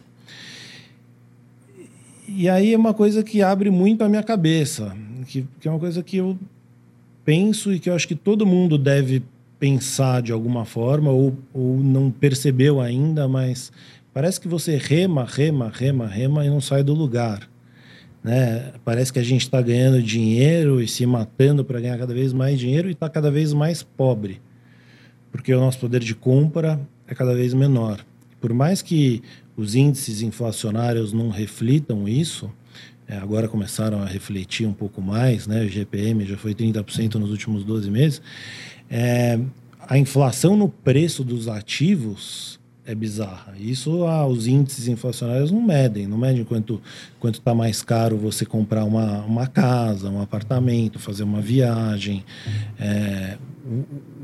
Os índices inflacionários refletem o poder de compra da base da sociedade, de cestas bem simples de produtos que não refletem o nosso poder de compra, o nosso dia a dia. Então, o ponto é, a grande maioria da sociedade está cada dia mais pobre, mantendo as suas economias num dinheiro que vale cada vez menos. Esse é o ponto principal do Bitcoin. É ser uma reserva de valor, um ativo que, com o tempo, por ele ser escasso, ele vai apreciar em relação à moeda fiduciária e te preservar o poder de compra ao longo do tempo. Apesar de ter uma volatilidade muito grande, né, sobe 100%, cai 30%, sobe 1000%, cai 70%. Isso acontece porque é um ativo novo, ainda que não está tão maduro. Mas se você pega uma curva longa, num prazo mais longo, e não em intervalos de 1-2 meses, esse negócio só subiu desde que ele foi criado. E justamente porque a cada 4 anos a taxa de emissão diminui pela metade e com isso você tem um efeito, um choque de oferta, um efeito de escassez que é semelhante à escassez de um ativo, de uma commodity escassa como o ouro. Mas gente querendo comprar uma coisa que não tem tanto, né? O valor aumenta. Agora, respondendo, desculpa, falei pra caramba, não respondi a tua segunda pergunta. Eu acho que não. Eu acho que num mundo ideal, os estabelecimentos eles vão aceitar ou que não, se não forem os estabelecimentos, os meios de pagamento tem que aceitar o Bitcoin como forma de compensação, pelo menos. Né? Ele não serve hoje para micropagamentos, mas ele serve para compensação e para envios de grandes quantias. Mas não tem uma coisa chamada Bitcoin Cash ou Bitcoin Money? Ah, não, esquece isso. Mas existe, Cash. Não existe? Bitcoin Cash foi... Mas não apareceu essa história? Eu li alguma coisa. Apareceu, foi uma narrativa, uma moeda privada criada por um bilionário excêntrico que fez um fork do Bitcoin. Então. Mas esse projeto fracassou. Já foi pro buraco. Já. O que tem hoje é um projeto chamado The Lightning Network, que é uma infraestrutura de pagamentos construída em cima do Bitcoin. Uhum. Porque hoje o Bitcoin, do jeito que ele é arquitetado, ele não é rápido o suficiente para micropagamentos. Uhum. As confirmações dos blocos acontecem a cada 10 minutos. Então, imagina você pagar um cafezinho e ter que esperar 3 ou 4 confirmações, que é o padrão, para aceitar uma transação. Você vai ter que esperar 30, 40 minutos. E essa confirmação vem através dos mineradores. É isso. Então, aí que a conversa fica, tipo, né, fica maluca. Por isso que eu acho que é tão difícil de entender, né? Minerador, você acha que é um cara, né, na mina de carvão, mexendo no negócio, mas minerador, né? E aí entra a história do Elon Musk falando que os mineradores estão acabando com a energia do mundo, né? Tipo, foi isso que me deixou maluco. É. O cara que veio com investimento falando: você quer investir num minerador de Bitcoin? Eu falei assim, quê? Como é que é possível minerar uma moeda digital, né? É. Explicando rapidamente. Como se fosse um labrador. Explica como se fosse um labrador. Então, o Bitcoin ele é protegido por um algoritmo criptográfico que foi inventado pela NSA. E aí, para você conseguir validar as transações do Bitcoin, você tem que minerar blocos.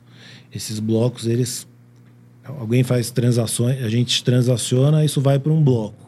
Quando completa um bloco, o minerador tem que minerar esse bloco e validar todas as transações contidas nesse bloco. É. Para ele fazer parte desses outros blocos que lá estão... Para entrar na cadeia de... Para ser aceito na cadeia de blocos. E fica uma informação fica disponível para qualquer pessoa ver. Isso, para sempre. Para sempre e para qualquer um ver, só que você não está vendo nomes e CPFs, você está vendo códigos alfanuméricos criptografados. E aí... Como que o minerador ele consegue validar esses blocos? Através de cálculos matemáticos. Então, você tem máquinas como se fosse computadores, mas não é exatamente computadores. É um negócio que chama Application Specific Integrated Circuit. Chama ASICS. É um negócio que só faz isso. Processador que só faz conta. E o minerador ele está fazendo contas matemáticas para tentar desvendar essa criptografia que segue aí um algoritmo da NSA, é ultra complexa e exige muita força computacional, essa que é a questão. Então exige muito gasto de energia. Então esses mineradores têm milhares de máquinas colocadas em paralelo. E as contas não são complexas, mas é como se fosse um cadeado com 256 números. Então, são 256 bits, na verdade, e todas as combinações entre esses bits.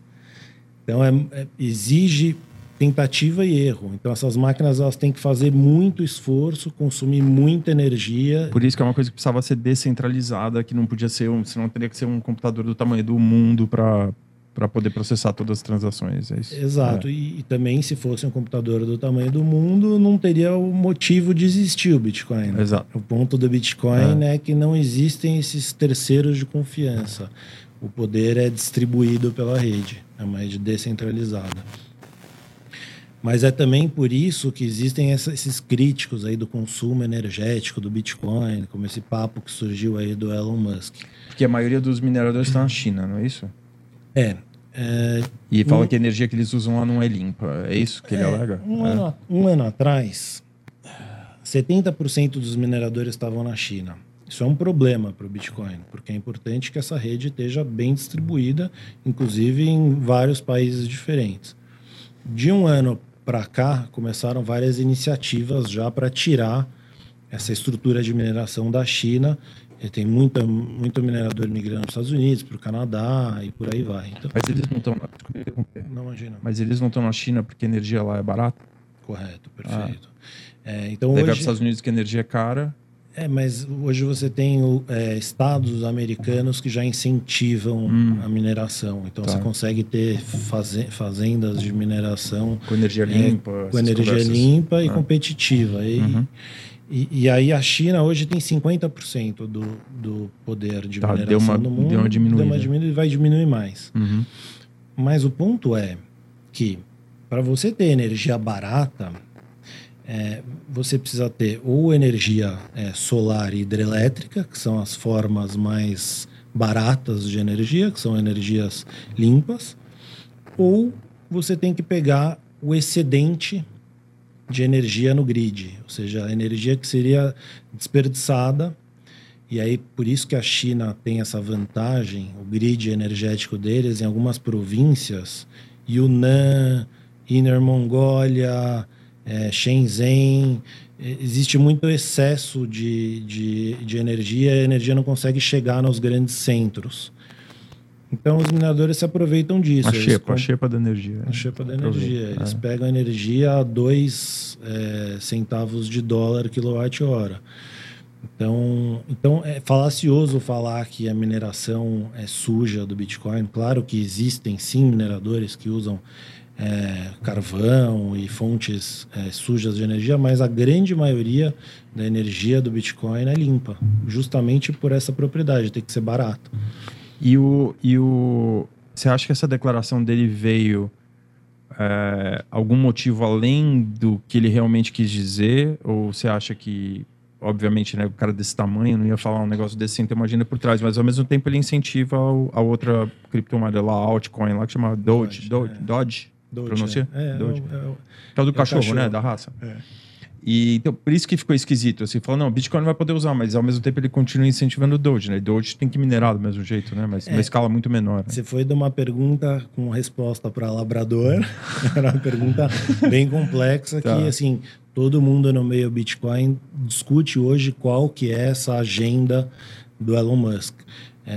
Porque ele é um cara extremamente imprevisível, que gosta do caos, ele gosta de polemizar, ele é um cara extremamente instável, que tem um ego... Enfim, eu não vou entrar no ad hominem aí. Mas é um cara excêntrico, vamos colocar assim. 2, porque o modelo de negócios da Tesla depende muito dos créditos que eles geram fazendo energia limpa. Acho que é 60% do faturamento da empresa, né? Alguma coisa assim. Né? Então... Eu imagino que sim, é tudo especulação, mas eu imagino que sim, existe sim uma agenda por trás do que ele falou, até porque o que ele falou é bem falacioso. E aí tem o outro lado que ele gosta de mover o mercado, que é essa brincadeira que ele faz com o Dogecoin, a moeda do cachorro, e é uma moeda que é um meme dentre as criptomoedas, não tem mais desenvolvimento, ele está querendo ressuscitar o desenvolvimento. Porque uma das coisas mais bonitas das criptomoedas, você consegue acompanhar exatamente tudo que está acontecendo na rede. O código, ele é aberto. Então, você consegue ver lá no repositório do GitHub se está tendo novos commits, se está tendo desenvolvimento no código. E não está tendo nenhum desenvolvimento do código, apesar dele falar aquelas abobrinhas que ele fala. A moeda... Desculpa interromper de novo, mas... Isso é uma coisa também que é difícil as pessoas entenderem, mas cada moeda tem um movimento por trás também, que a moeda é um aspecto só, né? No caso do Ethereum, tem várias outras nuances da moeda em si, tecnologias novas que andam junto, e a moeda é um dos tentáculos ali do movimento, assim, né? Então, quando você... aposta ali, então uma coisa que as pessoas não devem fazer, a moeda ali e tal, cripto, vou por dinheiro, mas não acompanha todo o movimento, tudo que ela significa e onde esses caras, a missão que eles têm de chegar, tal, é um assunto muito complexo realmente, para você chegar a falar, vou pôr um negócio ali, tipo, um negócio só da gente falando aqui já é uma coisa difícil de entender. Assim. É muito complexo, eu costumo falar para primeiro entender o Bitcoin, para depois entrar nesses outros projetos, até porque... Desculpa, o Bitcoin tem uma vantagem para as outras moedas brutal. Quando o Bitcoin foi criado, existia uma série de condições em que o Bitcoin conseguiu ficar embaixo do radar, under the radar, que a gente fala, não sei a expressão equivalente em português, mas escondida, vamos falar assim, desapercebida, por alguns anos... até que o mercado descobrisse o que era o Bitcoin. Então, justamente por isso, ela não foi atacada no começo, porque no começo a rede era frágil, tinha poucos computadores minerando e rodando o programa e por aí vai. O dono conseguiu se manter anônimo, o criador, então uma moeda sem dono, que é muito importante para a descentralização da moeda, para ser uma moeda resistente à censura. Então, eu não consigo vou prender o CEO do Bitcoin, não tem isso. Né? Enquanto que muitas dessas outras moedas são projetos liderados por equipes, que são, de certa forma, se não privadas, semi-descentralizadas, não de fato descentralizadas, não com a quantidade e estrutura de mineradores que tem o Bitcoin. Então, assim, é muito... improvável uma moeda tomar o lugar do Bitcoin. por essas vantagens competitivas que o Bitcoin tem. O que a gente tem, que é super bacana no mercado, é moedas pegando a tecnologia do Bitcoin e acrescentando novas tecnologias para outros usos de caso, que é o caso do Ethereum, por exemplo. Então, ele acrescenta uma funcionalidade que chama Smart Contracts, contratos inteligentes, que são os contratos que são 100% programáveis em código. E aí você consegue fazer N aplicações da tecnologia blockchain para outras áreas que não a do dinheiro e reserva de valor. O NFT está dentro do Ethereum também? Com certeza. É isso. NFT... Então, esses smart contracts, eles permitem que a plataforma do Ethereum consiga emitir novas moedas, fazer emissões de tokens. O padrão desses tokens são tokens fungíveis, né? O Bitcoin é fungível, o nosso dinheiro é fungível, o que significa que qualquer nota de R$100 é igual a qualquer outra nota de R$100, né? Mas o Ethereum criou um negócio que chama token não fungível. Então, cada um desses tokens tem um valor completamente diferente do outro. E aí esse negócio é perfeito para, por exemplo, arte, né? Em que... Ó, turminha, pausa para uma aguinha e dar uma recompor aqui e consertar um detalhe técnico no microfone, mas estamos de volta aqui. Boa. A gente parou... a gente estava falando do Ethereum, né? Do NFT. Verdade, do NFT. E cara, você acha que... dentro desse processo todo, né, o que eu acho que as pessoas também, eu acho sempre foi uma dúvida minha, eu acho que pessoas também não prestam muita atenção nisso, mas na tecnologia do blockchain, que é uma tecnologia que também você pode investir nela também, na própria tecnologia, tem ação para você, por exemplo, não ação, mas é um ativo também que você pode investir na tecnologia blockchain technology? É um pedaço de investimento também? Ou é só... Não, é uma tecnologia que é a base das criptomoedas. Então, você pode investir nas criptomoedas, você pode investir em empresas que, de alguma forma, estão nesse ecossistema ou até utilizam a tecnologia blockchain, né? Tem várias iniciativas de utilizar a tecnologia blockchain para fazer cadeia de suprimentos. Então, você conseguir controlar, né, os seus fornecedores, aonde está, que parte da cadeia que estão os seus insumos. E tem várias aplicações interessantes da tecnologia, mas eu diria que hoje... a principal maneira de você investir é investir ou na moeda ou numa empresa que faz mineração. Só que aí você tem um outro risco, né? Que é, quantas empresas que falam que fazem mineração não fazem mineração? Se a empresa é séria, se a empresa tem que ter estrutura fora do Brasil, porque senão ela não pode oferecer um investimento para uma pessoa física. Enfim, tem N armadilhas, N detalhes. Eu diria que eu não posso fazer recomendação de investimento, mas eu posso fazer recomendação de estudo.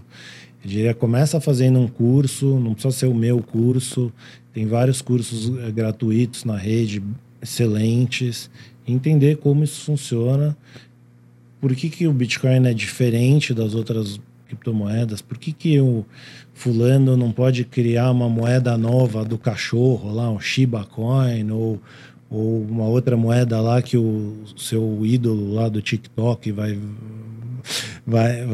ficar endossando ela não vai concorrer com o Bitcoin, ela vai ser um movimento especulativo, que uma hora vai sobrar para o cara que chegou atrasado.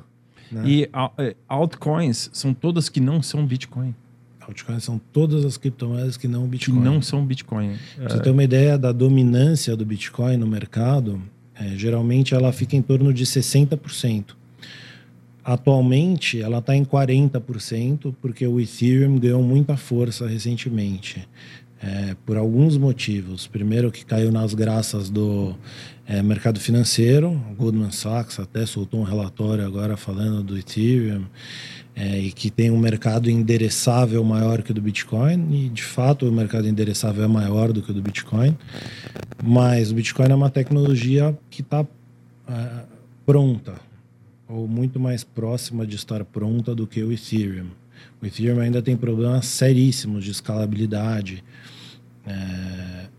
O que aconteceu agora, e aí esse é um dos outros motivos que o Ethereum está tão forte, é que o Ethereum achou duas aplicações de uso muito importantes. Uma delas são as NFTs e a outra chama Decentralized Finance, que são as... recriar a infraestrutura financeira de forma descentralizada, utilizando a tecnologia blockchain.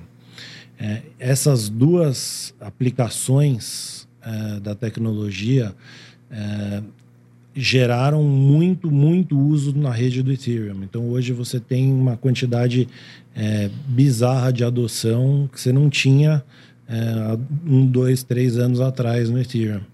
Só que o reflexo disso é que as taxas para transacionar no Ethereum estão super altas, estão até proibitivas e atrapalhando o desenvolvimento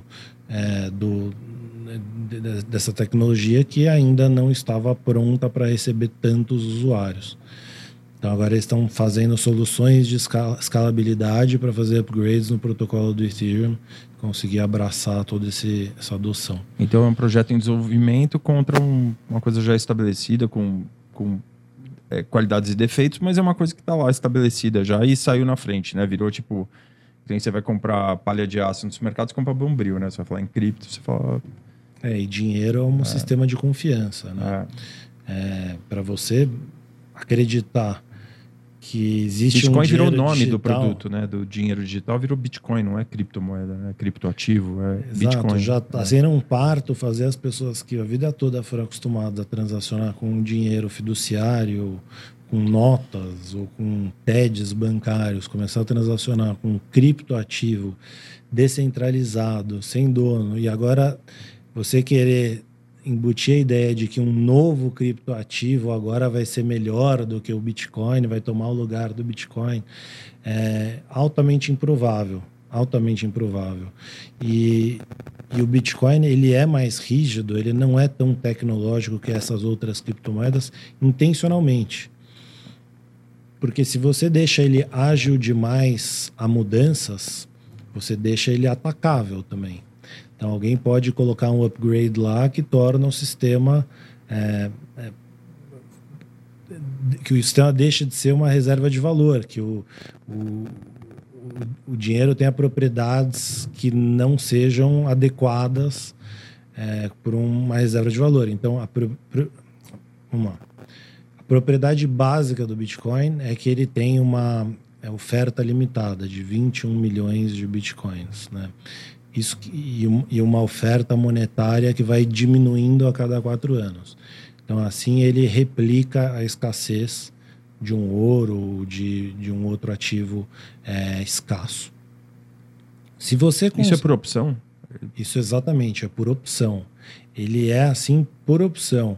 E se eu faço com que ele seja menos rígido, alguém pode querer ir lá e tentar mudar isso no Bitcoin. Então, ele tem que ser rígido, ele tem que proteger as propriedades do protocolo, ele tem que proteger a descentralização do protocolo.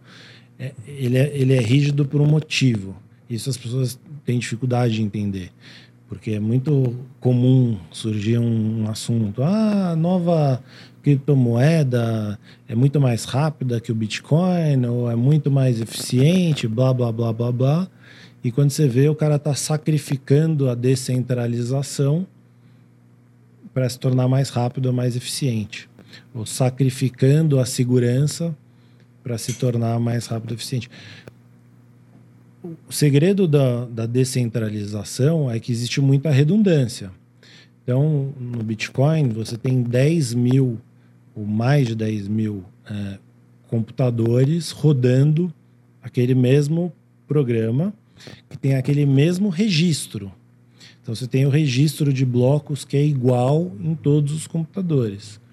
Quando um bloco novo é propagado, é criado, ele é propagado pela rede e os computadores que estão rodando aquele registro vão ver se está batendo a solução do minerador com o histórico do bloco.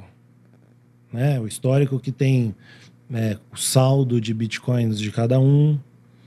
Né? Então, as transferências. As transferências. Então, o fulano que está gastando um bitcoin, tem um bitcoin para gastar. Né? Então, que é como funciona banco, né? Normalmente. Exatamente. Só que o banco é uma pessoa fazendo isso. No Bitcoin é o sistema inteiro validando. Isso. Só se tiver o consenso da rede, esse bloco vai entrar na cadeia. Então, essa propriedade de descentralização acaba sacrificando a velocidade. Por isso o Bitcoin não é tão bom para micropagamentos. Aí também são assuntos complexos aí que a gente está entrando. Ah. Não sei se eu estou sendo claro. Não, mas é bom explicar isso, porque para as pessoas entenderem, né? Porque, falar, pô, tudo bem, eu tenho Bitcoin aqui, mas como é que eu gasto esse dinheiro? Entendeu? Ah, vou ter que fazer uma transação ou vou poder chegar num bar e comprar uma cerveja uma vez com Bitcoin, entendeu? Então, além dessa Lightning Network que eu comentei, que é uma infraestrutura de pagamento sendo construída em cima da base do Bitcoin, né? E no sistema financeiro também é assim, você tem diversas camadas, né? Layers, que eles chamam.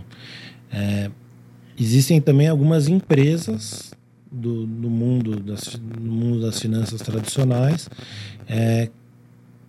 adotando criptomoedas de alguma forma. Então, por exemplo, a Visa e Mastercard estão com um projeto na rede do Ethereum de fazer um sistema de compensação utilizando criptomoedas. Então, eu gasto no dia a dia usando o meu Visa e a compensação na hora de pagar a conta é em criptomoeda. Esse é o exemplo mais básico, mas existem vários modelos que podem ser seguidos aí. Então, tem fase de testes. Aí. Mas aí dinheiro seu, como se fosse um cartão pré-pago, ou dinheiro da Visa que ele usa e vai cobrar esse dinheiro de você depois? Como funciona normalmente? Então, a Visa vai abrir a possibilidade de você pagar suas contas com Bitcoin. Com a sua Bitcoin, que você já tem. Isso. Então, eles vão lá e vão pegar a sua Bitcoin com um cartão pré-pago, como se fosse, né? Como se fosse. O que você acha que falta para essa tecnologia da blockchain ser usada, por exemplo, na eleição americana, por exemplo, ou para, sei lá, quando você compra uma passagem? Aconteceu isso agora, né? Na pandemia, quando comprei passagem antes de viajar, tive cancelada, e você demora 6 meses para receber um negócio desse. Num sistema desse aí, é uma transação que é o tempo do minerador ali averiguar a transação e a coisa acontece instantânea, já volta o dinheiro para você, ó, tá aqui, o dinheiro voltou, não sei o que, você economiza com o pessoal, com o atendente de telemarketing, com o diretor financeiro, com o assistente financeiro, não sei o que, acaba com isso, né? Perfeito. Então, perfeito. Como que... Eu acho que essa resposta são várias respostas dentro de uma. Então, primeiro, você precisa ter um nível de adoção que justifique isso, né? E um teste, que essa rede seja testada o suficiente para que ela seja considerada confiável para essas aplicações. A segunda coisa precisa haver os incentivos dessas empresas ou desses órgãos governamentais para adotar a tecnologia. Que me parece uma coisa óbvia, né? A gente conversando assim, né? Obviamente que, né, um monte de gente vai perder o emprego com isso, né? Mas... Então, imagina quantas tecnologias óbvias que existem que poderiam tornar a máquina pública muito mais eficiente que não são adotadas. Sim. Mas eu acho que no Brasil... a gente está bem avançado no que diz respeito à tecnologia blockchain. Você tem o Banco Central, que está próximo de emitir uma Central Bank Digital Currency, que é a moeda digital do Banco Central, que na prática... Seria para transação interna do banco? Interna com outros bancos? Não, seria uma moeda digital que permitisse, por exemplo, que o governo mandasse dinheiro direto para você. Tá. É interessante porque a moeda fiduciária, o real, já é digital. Né? 90% do real, mais que 90%, não é cash. É moeda que está lá nos computadores dos bancos, dos sistemas interbancários. Mas o que ele se propõe a fazer é usar a tecnologia blockchain, e aí o governo consegue diminuir a quantidade de intermediários entre ele e a população. Nesse aspecto é muito bom, mas é um modelo que não compete com Bitcoin, é um negócio completamente diferente. É paralelo, do Bitcoin, né? É paralelo. Exatamente. Porque esses bancos assim, JP Morgan, eles têm já a moeda também digital, não tem? É, criptomoeda que eles usam para fazer transação interna do banco. Ah, não existe isso? Existem alguns pilotos de compensação interbancária usando criptomoeda, mas o grosso não. O grosso não é com cripto. Tá. Mas, então, voltando ao Brasil, BNDES tem esforços ferrados também, fudidos no bom sentido, são muito craques, entendem muito de criptomoedas, inclusive já conversei com equipes lá dentro, tem vários projetos bem interessantes de utilizar criptomoedas, por exemplo, em projetos, ou seja, de fazer todo o funding dos projetos, das iniciativas do banco utilizando tecnologia blockchain. Tem esse esforço do Banco Central, tem algumas iniciativas interessantes, mas é o que eu te falei. O Bitcoin é uma tecnologia pronta, ou próxima de estar pronta, testada há algum tempo, que já funciona. Essas outras aplicações da tecnologia ainda estão incipientes, muitas delas em fases que ainda não justificam uma adoção tão grande, tão massiva. Uhum. Eu acho que a próxima aplicação da tecnologia blockchain que vai pegar, assim, que vai de fato explodir, são as finanças descentralizadas. Então, você tem, por exemplo, corretoras que são descentralizadas. Em vez de você transacionar numa B3, você utiliza um protocolo lá que faz swaps automáticos, market making automático. Ele recria toda a infraestrutura, só que de forma descentralizada. E esses protocolos já têm, todos eles juntos, já têm 100 bilhões de dólares em lock-up, em dinheiro que está em lock-up nessas plataformas, sendo usada, seja como colateral de dívida, seja como liquidez para corretoras descentralizadas, e, enfim, é bem interessante. Isso aí não assusta um pouco o governo? Muito. Do cara não ter controle? Não só assusta o governo, como assusta também os incumbentes, né? Assusta muito os banqueiros. Goldman Sachs, os donos do mundo, basicamente. Donos do mundo. E aí isso daí, durante um bom tempo, o mercado financeiro tradicional tentou matar o Bitcoin, vamos colocar assim. Então, até hoje, você tem vários ataques coordenados contra o Bitcoin, vários críticos ferrenhos. Tem gente que fala que essa crítica aí do Elon Musk, que não fez muito sentido, tenha sido um ataque coordenado contra o Bitcoin, do establishment, vamos falar assim. Porque na mesma época foi lá a China e declarou que não ia mais usar Bitcoin para fazer... Não ia aceitar mais transações de Bitcoin, não foi isso? Exatamente. Mesma semana. Ia fazer um crackdown na mineração de Bitcoin. Foi na mesma semana. Né? Parece um movimento meio que coordenado de grandes players, apesar da gente não conseguir provar isso, o que parece. E aí tem um site que chama Bitcoin Obituaries, que é a quantidade de vezes que o Bitcoin já foi declarado morto. Tá. Então esse negócio, ele foi declarado morto tantas vezes que aí chegou um momento que o mundo financeiro desistiu de declarar isso morto e está tentando incorporar de alguma forma a infraestrutura deles. E aí eu acho que é isso que a gente vai acabar vendo ao longo do caminho, porque um rompimento total do status quo é um pouquinho idealista demais, vamos falar assim. Então vai ter que ter um meio termo aí, talvez o o Bitcoin fique como uma reserva de valor do mercado financeiro, seja usada só para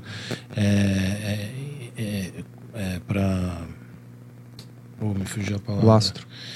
Para lastro de alguns tipos de colateral, de alguns tipos de empréstimos, que Bitcoin seja usado para compensação entre grandes players do mercado, que Bitcoin seja usado para transferência de valores grandes de ponta a ponta, sem precisar, por exemplo, de um sistema SWIFT, né? Quem manda dinheiro para o exterior sabe o quanto é burocrático e complicado esse trâmite aí. E caro, né? E caro.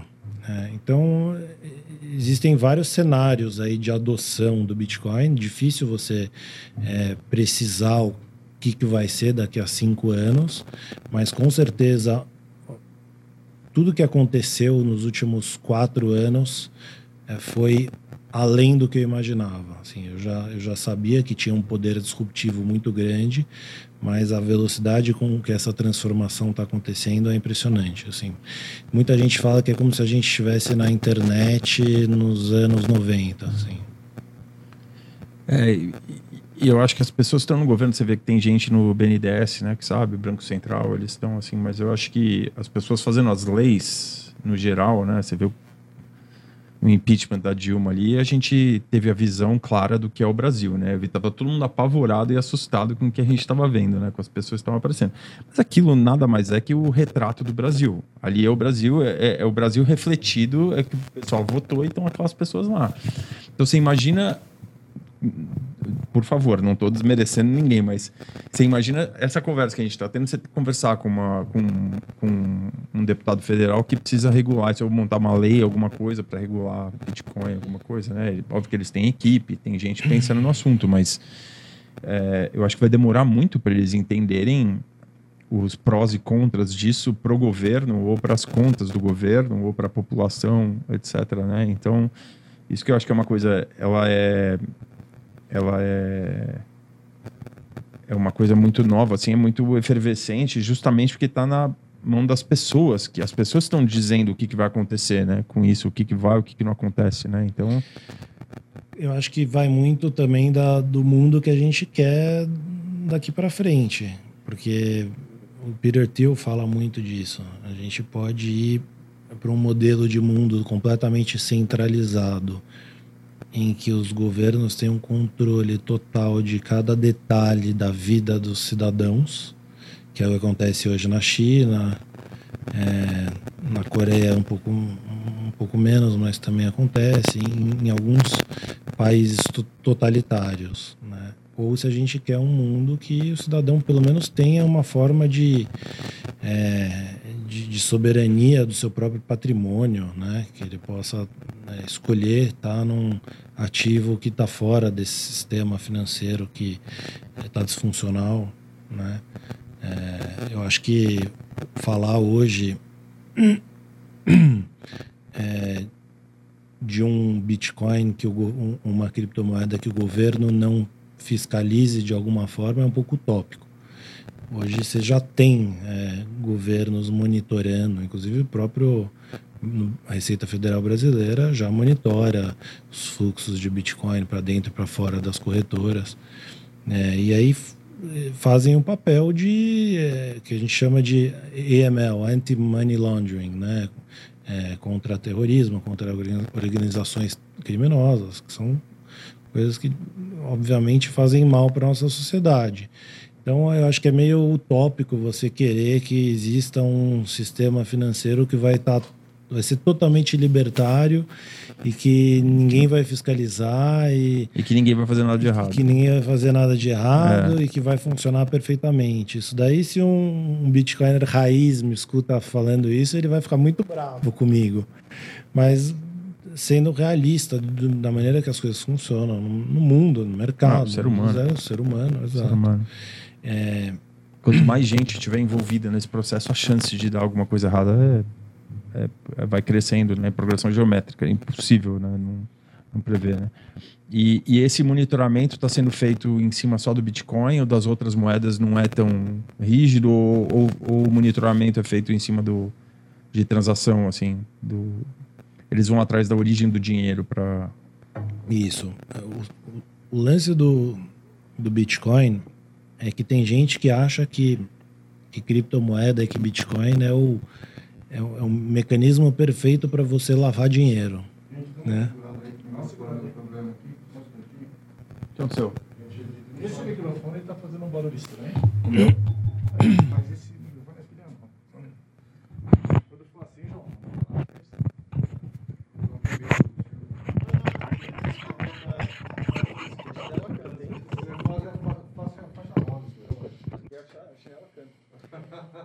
Tem uma faixa rosa lá na academia, que o cara esquece a faixa, tem que pôr.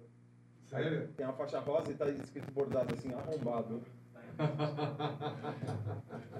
O cara esquece a faixa, tem que pôr a faixa. Você luta com o Nunes, não?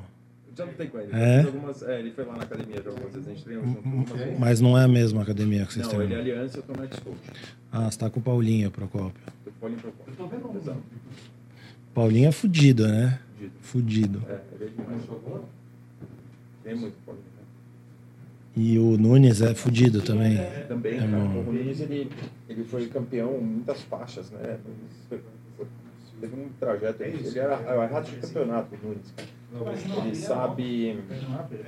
Ele sabe lutar campeonato, cara. Ele chega lá no...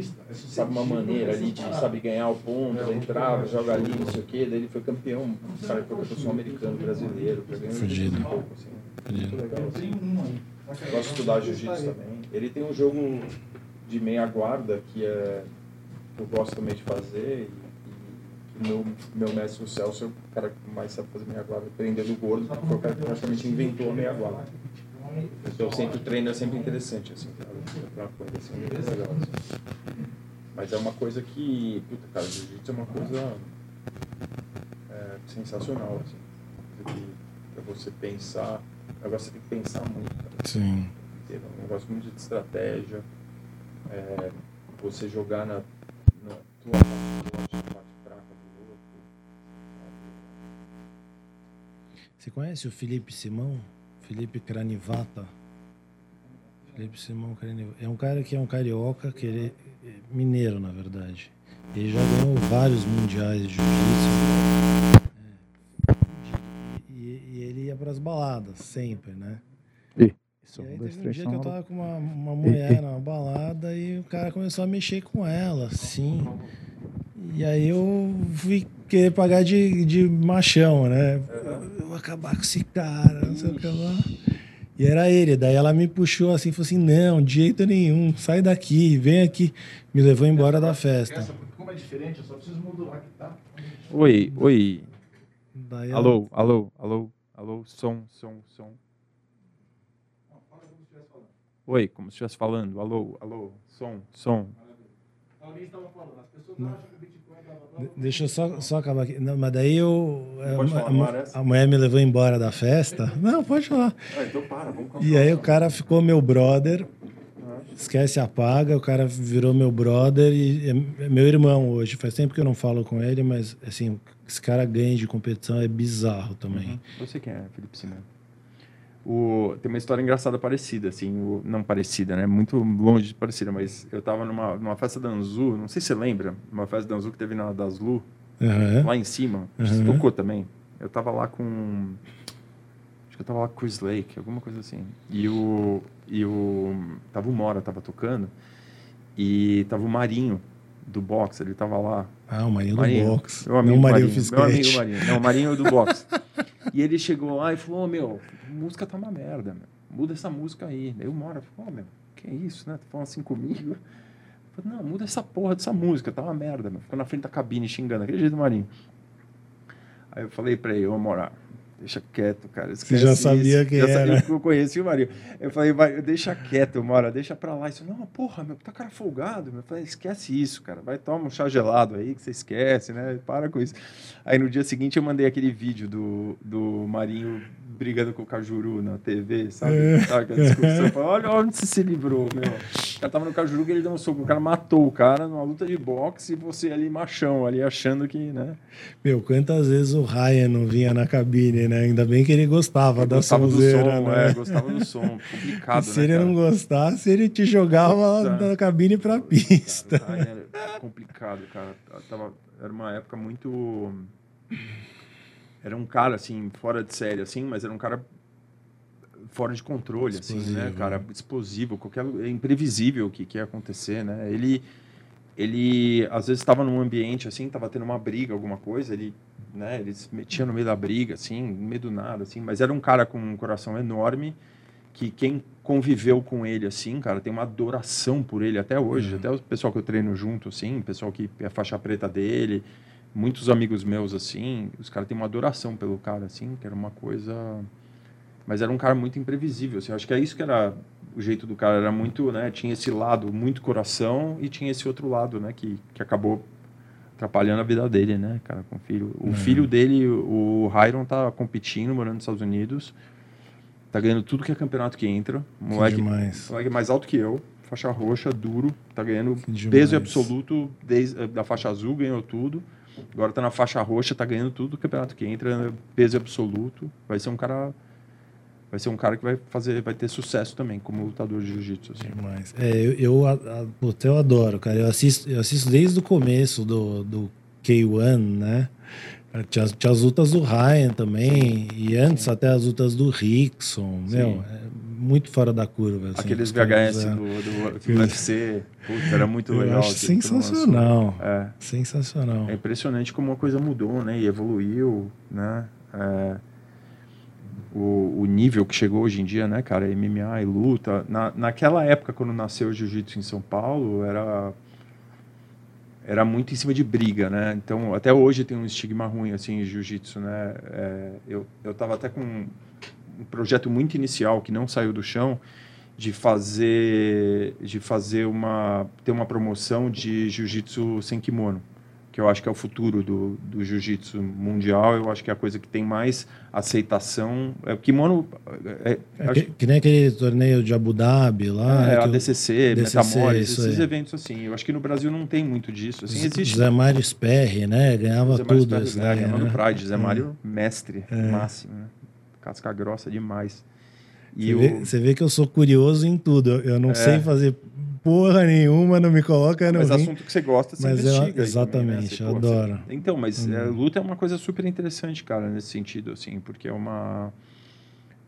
às vezes as pessoas pensam muito no negócio da porrada da cara, da lesão da pessoa, às vezes o cara toma um soco na cara, sangra, daí o cara para de ver, fala, puto, sangue, mas isso aqui é só um detalhe, é o nível de competição, assim, mais extremo que existe, assim, principalmente artes marciais mistas, que é o cara usando o máximo que ele tem de conhecimento de uma arte marcial competindo com outra, né? Isso aí é... E conhecimento e aspecto físico, né? O aspecto mental é muito importante, muito importante. Muito. Você vê uns caras tipo... Como diz o Mike Tyson, todo mundo tem uma estratégia até tomar o primeiro soco na cara, né? Tá um murro na cara, acaba o planejamento, mas... Você vê o jogo mental de um cara tipo George St. Pierre, que foi um dos maiores lutadores da história, assim. Você vê ele falando o modo como ele se preparava para a luta, o jeito que ele encarava os adversários, assim. Quando ele foi lutar com o BJ Penn, que foi um dos maiores lutadores da história, ele sabia que o BJ Penn tinha uma explosão muito rápida, mas ele tinha uma recuperação muito lenta. Então... Ele foi lutar com o cara, ele ficava fazendo finta, porque daí o BJ Penn, ele se ajustava assim para se defender, assim, ele fez isso umas 10 vezes, e aí a hora que ele foi atacar o BJ Penn estava cansado, só desses reflexos dele de finta. E aí ele foi lá e ganhou a luta, assim, sabe? Então é uma coisa que as pessoas se confundem muito, às vezes, vendo sangue, essas coisas que não gostam de ver, eu entendo, é normal, eu não ligo, eu tô acostumado assim também, já tomei soco na cara, já sangrei... Já admira a disciplina das artes marciais bastante. Cara, eu acho que o mais importante da arte marcial hoje em dia é que é tudo muito instantâneo, né? Que nem você falou, todo mundo quer ficar ganhando dinheiro do dia para o outro, molecada fala, puta, Bitcoin, vou ganhar dinheiro com Bitcoin, vou virar minerador, vou ser rico, todo mundo quer ser rico do dia para a noite, né? E arte marcial, eu acho que é uma das únicas coisas da vida, fora a profissão, fora o lado profissional, que é uma coisa que requer tempo e paciência e trabalho, estudo, que requer você ficar, é um processo de 0 a 10 anos para você pegar uma faixa preta ou até mais. E num universo hoje em dia que o cara aperta um botão, ele come comida japonesa, ele aperta um botão, ele ouve a música do Beatles, do disco, não sei o quê, ele aperta um botão, ele sai com a menina X. É, então, é tudo muito simples, né? Então, um moleque que chega na vida profissional, esses millennials, né? Que eu não tenho nada contra, é só eu acho uma geração meio amaldiçoada, porque... A culpa não é do moleque. Geração burnout, como diz o Nunes. É. Então, imagina você... Se você tipo, se coloca no lugar... Às vezes as pessoas xingam essa geração. Agora, se coloca no lugar deles. Assim, se você tivesse a tua infância dessa maneira também, você não ia ser acostumado a sofrer na vida para ter uma recompensa tanto. Assim, e a arte marcial acho que mostra isso. Te prepara para a vida. Né? Às vezes, eu tinha um moleque que trabalhava para mim. Lá na agência, meu moleque é um avião. Super inteligente, assim, rápido, não sei o que, tal, puta, moleque, meu, em um ano, meu, tava voando muito bem, assim, mas começou, nunca tinha trabalhado na vida em agência e tal, tava começando, daí ele veio assim, entrou na minha sala e falou assim, ah, então eu quero pedir demissão. Falei, demissão, né, por quê? Pô, tá tudo bem aqui, o que aconteceu? Arrumou outro emprego melhor, né, super entendo, né, mas, não, é que, putz, eu tô vendo que as coisas não estão acontecendo aqui pra mim, eu tô estacionado aqui, eu tô achando que vocês não gostam de mim, que não sei o que, sabe assim? Falei, meu, você tá um ano aqui, nego. Você tem que ficar aqui vários anos pra coisa acontecer pra você, entendeu? Eu acho que a arte marcial, ela ajuda ele a entender, assim, que existe um processo, que é um processo de formiguinha, que aqui e ali, pô, você tá falando de cripto, cara, você tá me falando isso desde 2016, depois de ter feito o INSPER, tá estudando isso aí, fazendo mestrado, pensando nisso o dia inteiro, entendeu? Então, não é do... Exato. Não é uma coisa que acontece do dia para a noite, entendeu? Então, esse eu acho legal o lado das artes marciais. E voltando ao assunto da competição, eu comecei a mexer uns pauzinhos para fazer essa promoção e, cara, de cara, assim, encontrei muitas barreiras, assim, em relação a patrocínio, aceitação, né, das pessoas. Vocês falam jiu-jitsu, pro jiu-jitsu o cara pensa, UFC. Né, cotovelada na cara, todo mundo sangrando, pit boy, dando porrada em todo mundo na rua. Então, nenhuma marca quer se associar, nenhuma marca que está diretamente associada à luta, né, ou uma marca esportiva, ou uma bebida energy drink, alguma coisa assim. Mas você vai em outra empresa, assim, numa empresa séria ou alguma outra grande, assim, ninguém quer se associar à luta. Assim, né? Então, acho que ainda tem um preconceito, jiu-jitsu ainda sofre um preconceito grande, né, disso aí, né? O UFC virou tipo um Bitcoin da vida de MMA, né? Todo mundo fala, tem outras franquias, mas se você fala MMA, você fala UFC, né? Tipo, que chegou maior também por mérito, obviamente, né? Os caras tiveram um mérito absurdo, né? E os lutadores souberam colocar os lutadores certos, né? Botaram dinheiro, perderam dinheiro, muito dinheiro, né? Se fuderam no começo do negócio para a coisa virar, né? Hoje em dia agora... Venderam para a WME abriu capital, dinheiro para todo lado, né? Aquela coisa maravilhosa. Mas os caras tiveram uma história de tristeza enorme, né? Antes de chegar lá, né? Não sei se acompanhou essa história deles do começo. Não muito, mas eu sei que a história... Assim, eles estão lá desde o começo. O próprio Dana White, tem gente que ama, tem gente que odeia. Falam que ele é bem mão fechada, né, com os atletas, mas assim, o império que ele conseguiu construir e a visão que ele teve de fazer aquele negócio superar um esporte que era a tradição dos Estados Unidos, que era o boxe, né? Hoje pode ser que as bolsas do boxe sejam maiores, mas é unanimidade que o UFC tem muito mais alcance do que o boxe hoje, né? O que eu acho que acontece com o boxe, tem muita aceitação ainda, mas o que eu acho que acontece com o boxe é que você vê o salário do Mayweather, você vê do Canelo, você vê o do Tyson Fury, do Deontay Wilder, você vê o salário desses caras. Agora, a primeira luta ali, naquele lutinha da ESPN, que você assiste de boxe ali, o cara ganha 500 doletas ali pra lutar ali, meu. Entendeu? Não é que tá todo mundo ganhando essa fortuna, entendeu? Uhum. Eu acho que o cara ganha o valor, tal, numa certa faixa, assim, né, num threshold, assim, de que o cara tem muito sucesso, mas um cara que chega lá no UFC, ele ganha ali, sei lá, acho que 5 mil dólares, daí se ganhar, ganha mais 5. Não é muito dinheiro, mas, cara, é o primeiro cara que tá lutando no card ali. Depois o cara vai ganhando, vai começando a chegar lá, como qualquer esporte na vida, como qualquer profissão, Você precisa chegar longe para você ser bem remunerado, né? Agora, pergunta lá se o John Jones está querendo, sei lá, 30 milhões de dólares por luta, para lutar lá com o grandão lá. Não estou querendo pagar, ok, mas... pergunta se ele está triste até o dinheiro que ele ganhou até hoje. Assim, não está triste. Tanto que o cara está lá, meu, não está nem aí se os caras vão dar o dinheiro ou não. Ele está lá fazendo o exercício dele lá e fala, ah, se não me pagar, tudo bem, estou aqui, entendeu? Por isso que eu acho que esse negócio da grana, assim, meio... acho que o lado capitalista, meio assim, não aceita muito, assim, né? Porque...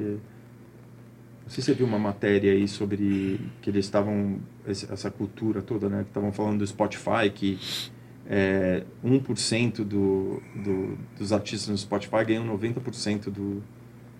Acontece em várias áreas, né? Futebol também. É o quanto de engajamento e de atenção do seu público que você atinge, né? Enfim. Tipo, música boa, o nego vai ouvir mais. É música ruim, o cara não vai ouvir. Aí o que vão fazer? Que os caras querem fazer?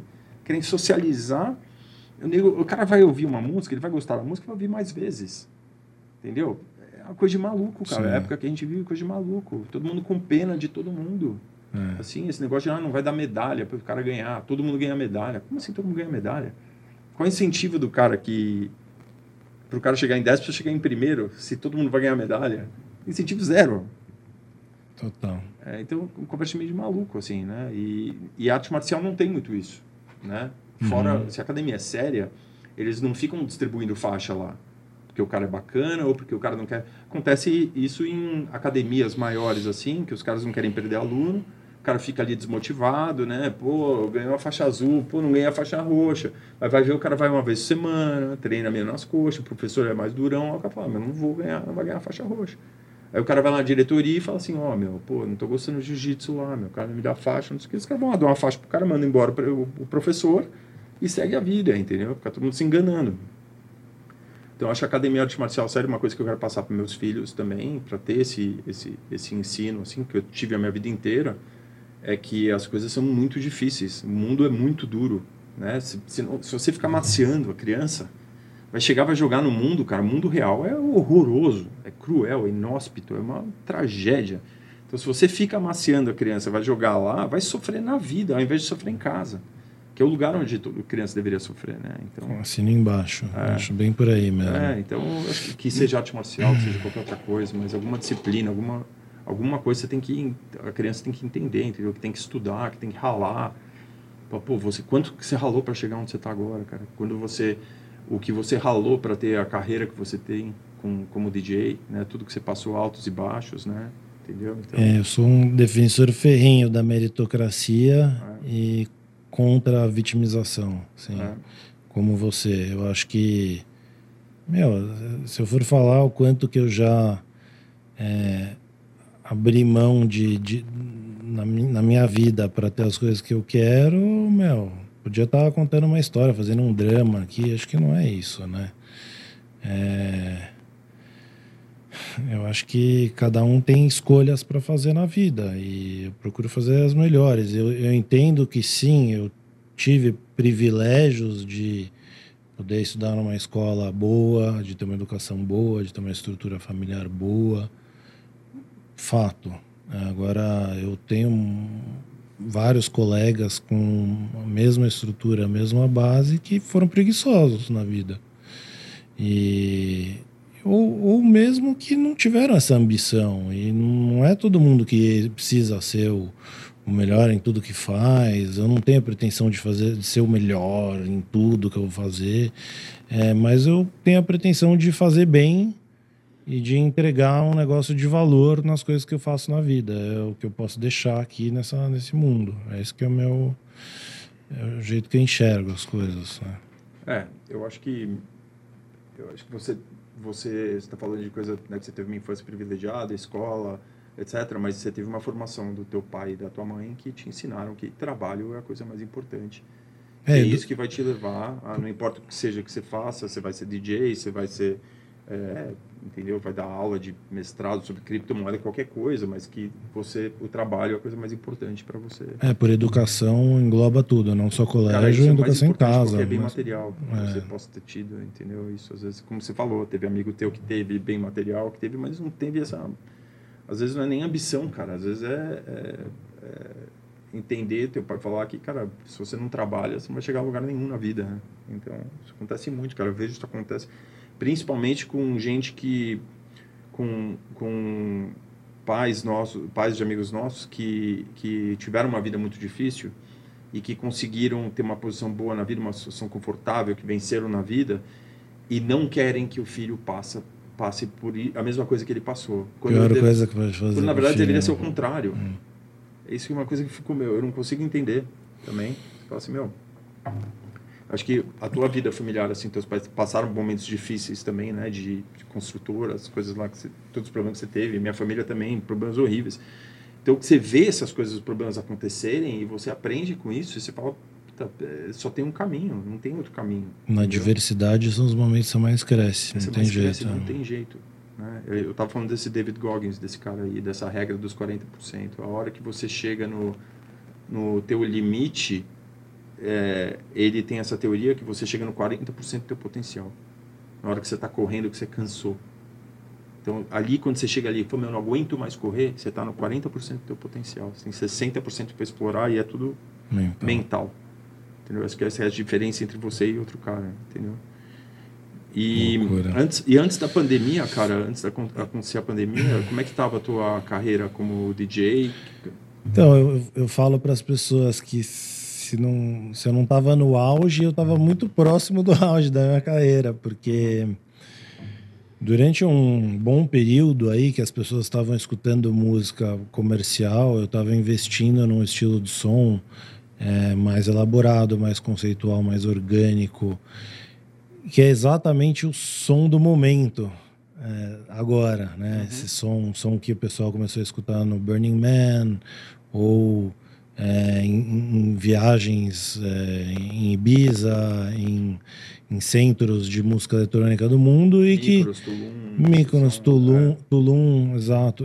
E aí esse estilo musical que foi o que eu sempre produzi, toquei e antes não era um estilo tão reconhecido e que as pessoas não consumiam tanto e de repente virou o som do momento. Então para mim foi céu de brigadeiro o ano que antecedeu a 2019 e o começo de 2020. Eu estava tocando em todos os lugares que eu queria tocar, né? Pelo menos no Brasil. Porque nesse estágio, né, eu lembro que eu tinha uma proporção assim de gig ruim que eu fazia para gig boa, assim, né? Se eu tocava 10 gigs no mês, tinha 3 boas que salvava 7 ruins, né? E eu acho que nessa fase da tua carreira, assim, você deveria estar querendo tocar só se fosse 5 gigs por mês, mas que se fosse 5 boas, né? Ficar perdendo tempo em gig ruim, assim, também é uma coisa que... Então, puta, tava num momento, assim, perfeito. E aí... Foi de repente, assim, foi muito louco. Eu já escutava que iria ter um lockdown. Uma das pessoas que eu escuto bastante do mercado financeiro, o Ferri, que você comentou, e o próprio Albuquerque já alertavam isso, porque eles estavam acompanhando o que estava acontecendo na China. Então eles já meio que avisaram, assim, esse negócio vai chegar aqui, vai ter lockdown, vai fechar pelo menos algumas semanas aí. Acho que não chegou antes por causa do carnaval, né? Não teria chegado antes. Eu acho que o carnaval foi um grande super spreader event que eles falam, né? Conscientemente, eu acho que eles sabiam de tudo já, fizeram uma campanha maciça para falar que não tinha nada. O governo federal declarou calamidade pública no começo de fevereiro. E aí começou a campanha na Globo falando, não tem nada demais isso aí, o vírus não gosta do verão. E aí aconteceu o carnaval e começaram a fechar tudo depois. Né? Perfeito. E aí, assim, o mundo virou de cabeça para baixo, né? Foi, assim... E até então você estava produzindo também, você estava fazendo, estava só mais tocando e produzindo também? Então, eu estava num ritmo bom de produção, eu tinha lançado pela Mo Black, que é um selo, né, bem difícil de entrar, as coisas estavam caminhando do jeito que eu tinha planejado, né? Casado, tudo certo, tudo normal. E aí quando deu a pandemia... Eu lembro que nas primeiras semanas eu falei, cara, vou me enfurnar no estúdio e vou produzir uma música atrás da outra. E tiveram alguns artistas que conseguiram fazer isso, né? Eu vi lá que o Vintage fez mais de 100 músicas e tal. E eu descobri que, cara, sem o feedback da noite, do contato com as pessoas, eu não tinha inspiração. Cara, eu não tinha inspiração nenhuma para criar. Se eu te falar que nas primeiras semanas eu passei praticamente inteiras no estúdio, mas depois disso eu não voltei mais para o estúdio, porque eu não tive vontade de fazer, porque eu não de repente, eu sou um DJ, sou naturalmente um DJ, né? Eu me tornei produtor depois de ser DJ, né? Existem alguns artistas que, principalmente os mais modernos, eles começam na produção para depois tocar. Mas para mim o natural mesmo é tocar. E produzir é uma maneira de recriar um ambiente que eu imagino na pista, dentro do estúdio, com uma autoria própria. E aí, se eu não tenho esse feedback da pista e dos momentos que eu tenho ali tocando, eu não consigo, da energia produtiva, da inspiração, não sei, o negócio não sai, não flui, não é falta de tentar, assim. Já fiquei olhando para a tela horas e horas sem sair nada no mesmo loop e aí falei, não é, agora não é isso. Ou pode ser uma coisa muito introspectiva, que acaba sendo nem uma coisa muito focada em pista de dança, né? Você acaba fazendo outro tipo de música, né? E antes disso, cara, você lançou no Moblex e você estava já com uma sequência também. Eu lembro quando vocês lançaram você chegou a lançar música na Cecil ou não? Na Cecil, eu lembro. No Curly. Foi um dos primeiros releases da Cecil Numbers. Sim. E aí... Isso foi em 2016. Que foi ali que estava começando a tua carreira como produtor, né? Exato, exato. Foi até se você for analisar, assim, para mim é a melhor track que eu fiz até hoje. Só que ao mesmo tempo, se você vai analisar o mix da música, cara, tem muita coisa de técnica de produção que eu não sabia naquela época, né? Você mesmo mixava as músicas? Eu, na verdade, não. Quem mixou ela foi o Ale Reis. Mas o cara que vai mixar a música não consegue fazer milagre, né? Sim. Então, se eu uso timbres completamente fora, de que não casam um com os outros, se eu uso um baseline que tá fora do tom, não que isso tenha acontecido, eu tô exagerando um pouco, mas a pré-mixagem é tão importante quanto a mixagem em si, né? E a masterização. Então, se for pegar o som daquela música, talvez seja o pior som dos releases que eu fiz, mas é de longe, para mim, a melhor faixa, a melhor criação. Tá. É louco isso. Melhor ideia, assim, que você teve. Melhor ideia, Porque, cara, essa faixa chama Balaca. A gente até relançou ela, lançou os remixes dela via o selo do Warung. Cara, foi um sample um sample que nem era 4x4. E eu, junto com o André Torquato, picotamos parte por parte do loop, assim, foi muito mais complexo que aquele loop do One More Time, né, que viralizou. Sim. Mas, óbvio, não tô querendo me comparar com Daft Punk, nem aqui nem na China, mas foi muito trabalhoso recriar, porque a gente recriou a melodia. E uma track de um artista de world music, assim, que as pessoas nem imaginam. Eu não vou entregar aqui o sample, mas é um artista que eu amo, e não ficou óbvio, não ficou cópia, ficou uma recriação bem interessante, de um coral de crianças. Sim. Cantando, foi bem legal. Para mim é a faixa que eu mais gosto, que eu já produzi. Que legal, cara. E você acha que teu ápice, assim, como DJ, como performance, foi essa época do Circo Louco? Foi agora que você se sentiu melhor? Ou... Cara, eu acho que como DJ eu me melhorei a cada dia, né? me entrega qualquer pista e eu me sinto à vontade, assim. Uhum. Então, isso é uma coisa que é um diferencial e que só vem com o tempo, né? Com a experiência e... então, eu acho que o final. Mas eu diria que um momento mais épico, assim, da carreira foi quando me jogaram no Skol Beats. A gente foi junto, acho até. A gente foi junto. Tocou, acho que tocou antes do Dino Ramirez. Eu toquei depois do Dino Ramirez e antes do Guetta. Ah, exato, exato. A gente foi junto. Horário de pico, aquela pista lotada. Acho que tinha, sei lá, quase 10 mil pessoas na pista. E eu era um cara que... Eu tava antes na Smart Biz, né? Eu também. A gente tava junto na Smart Biz, a gente foi junto pra Plus. Porque na época era 3 Plus, né? Você foi um pouco antes. Foi.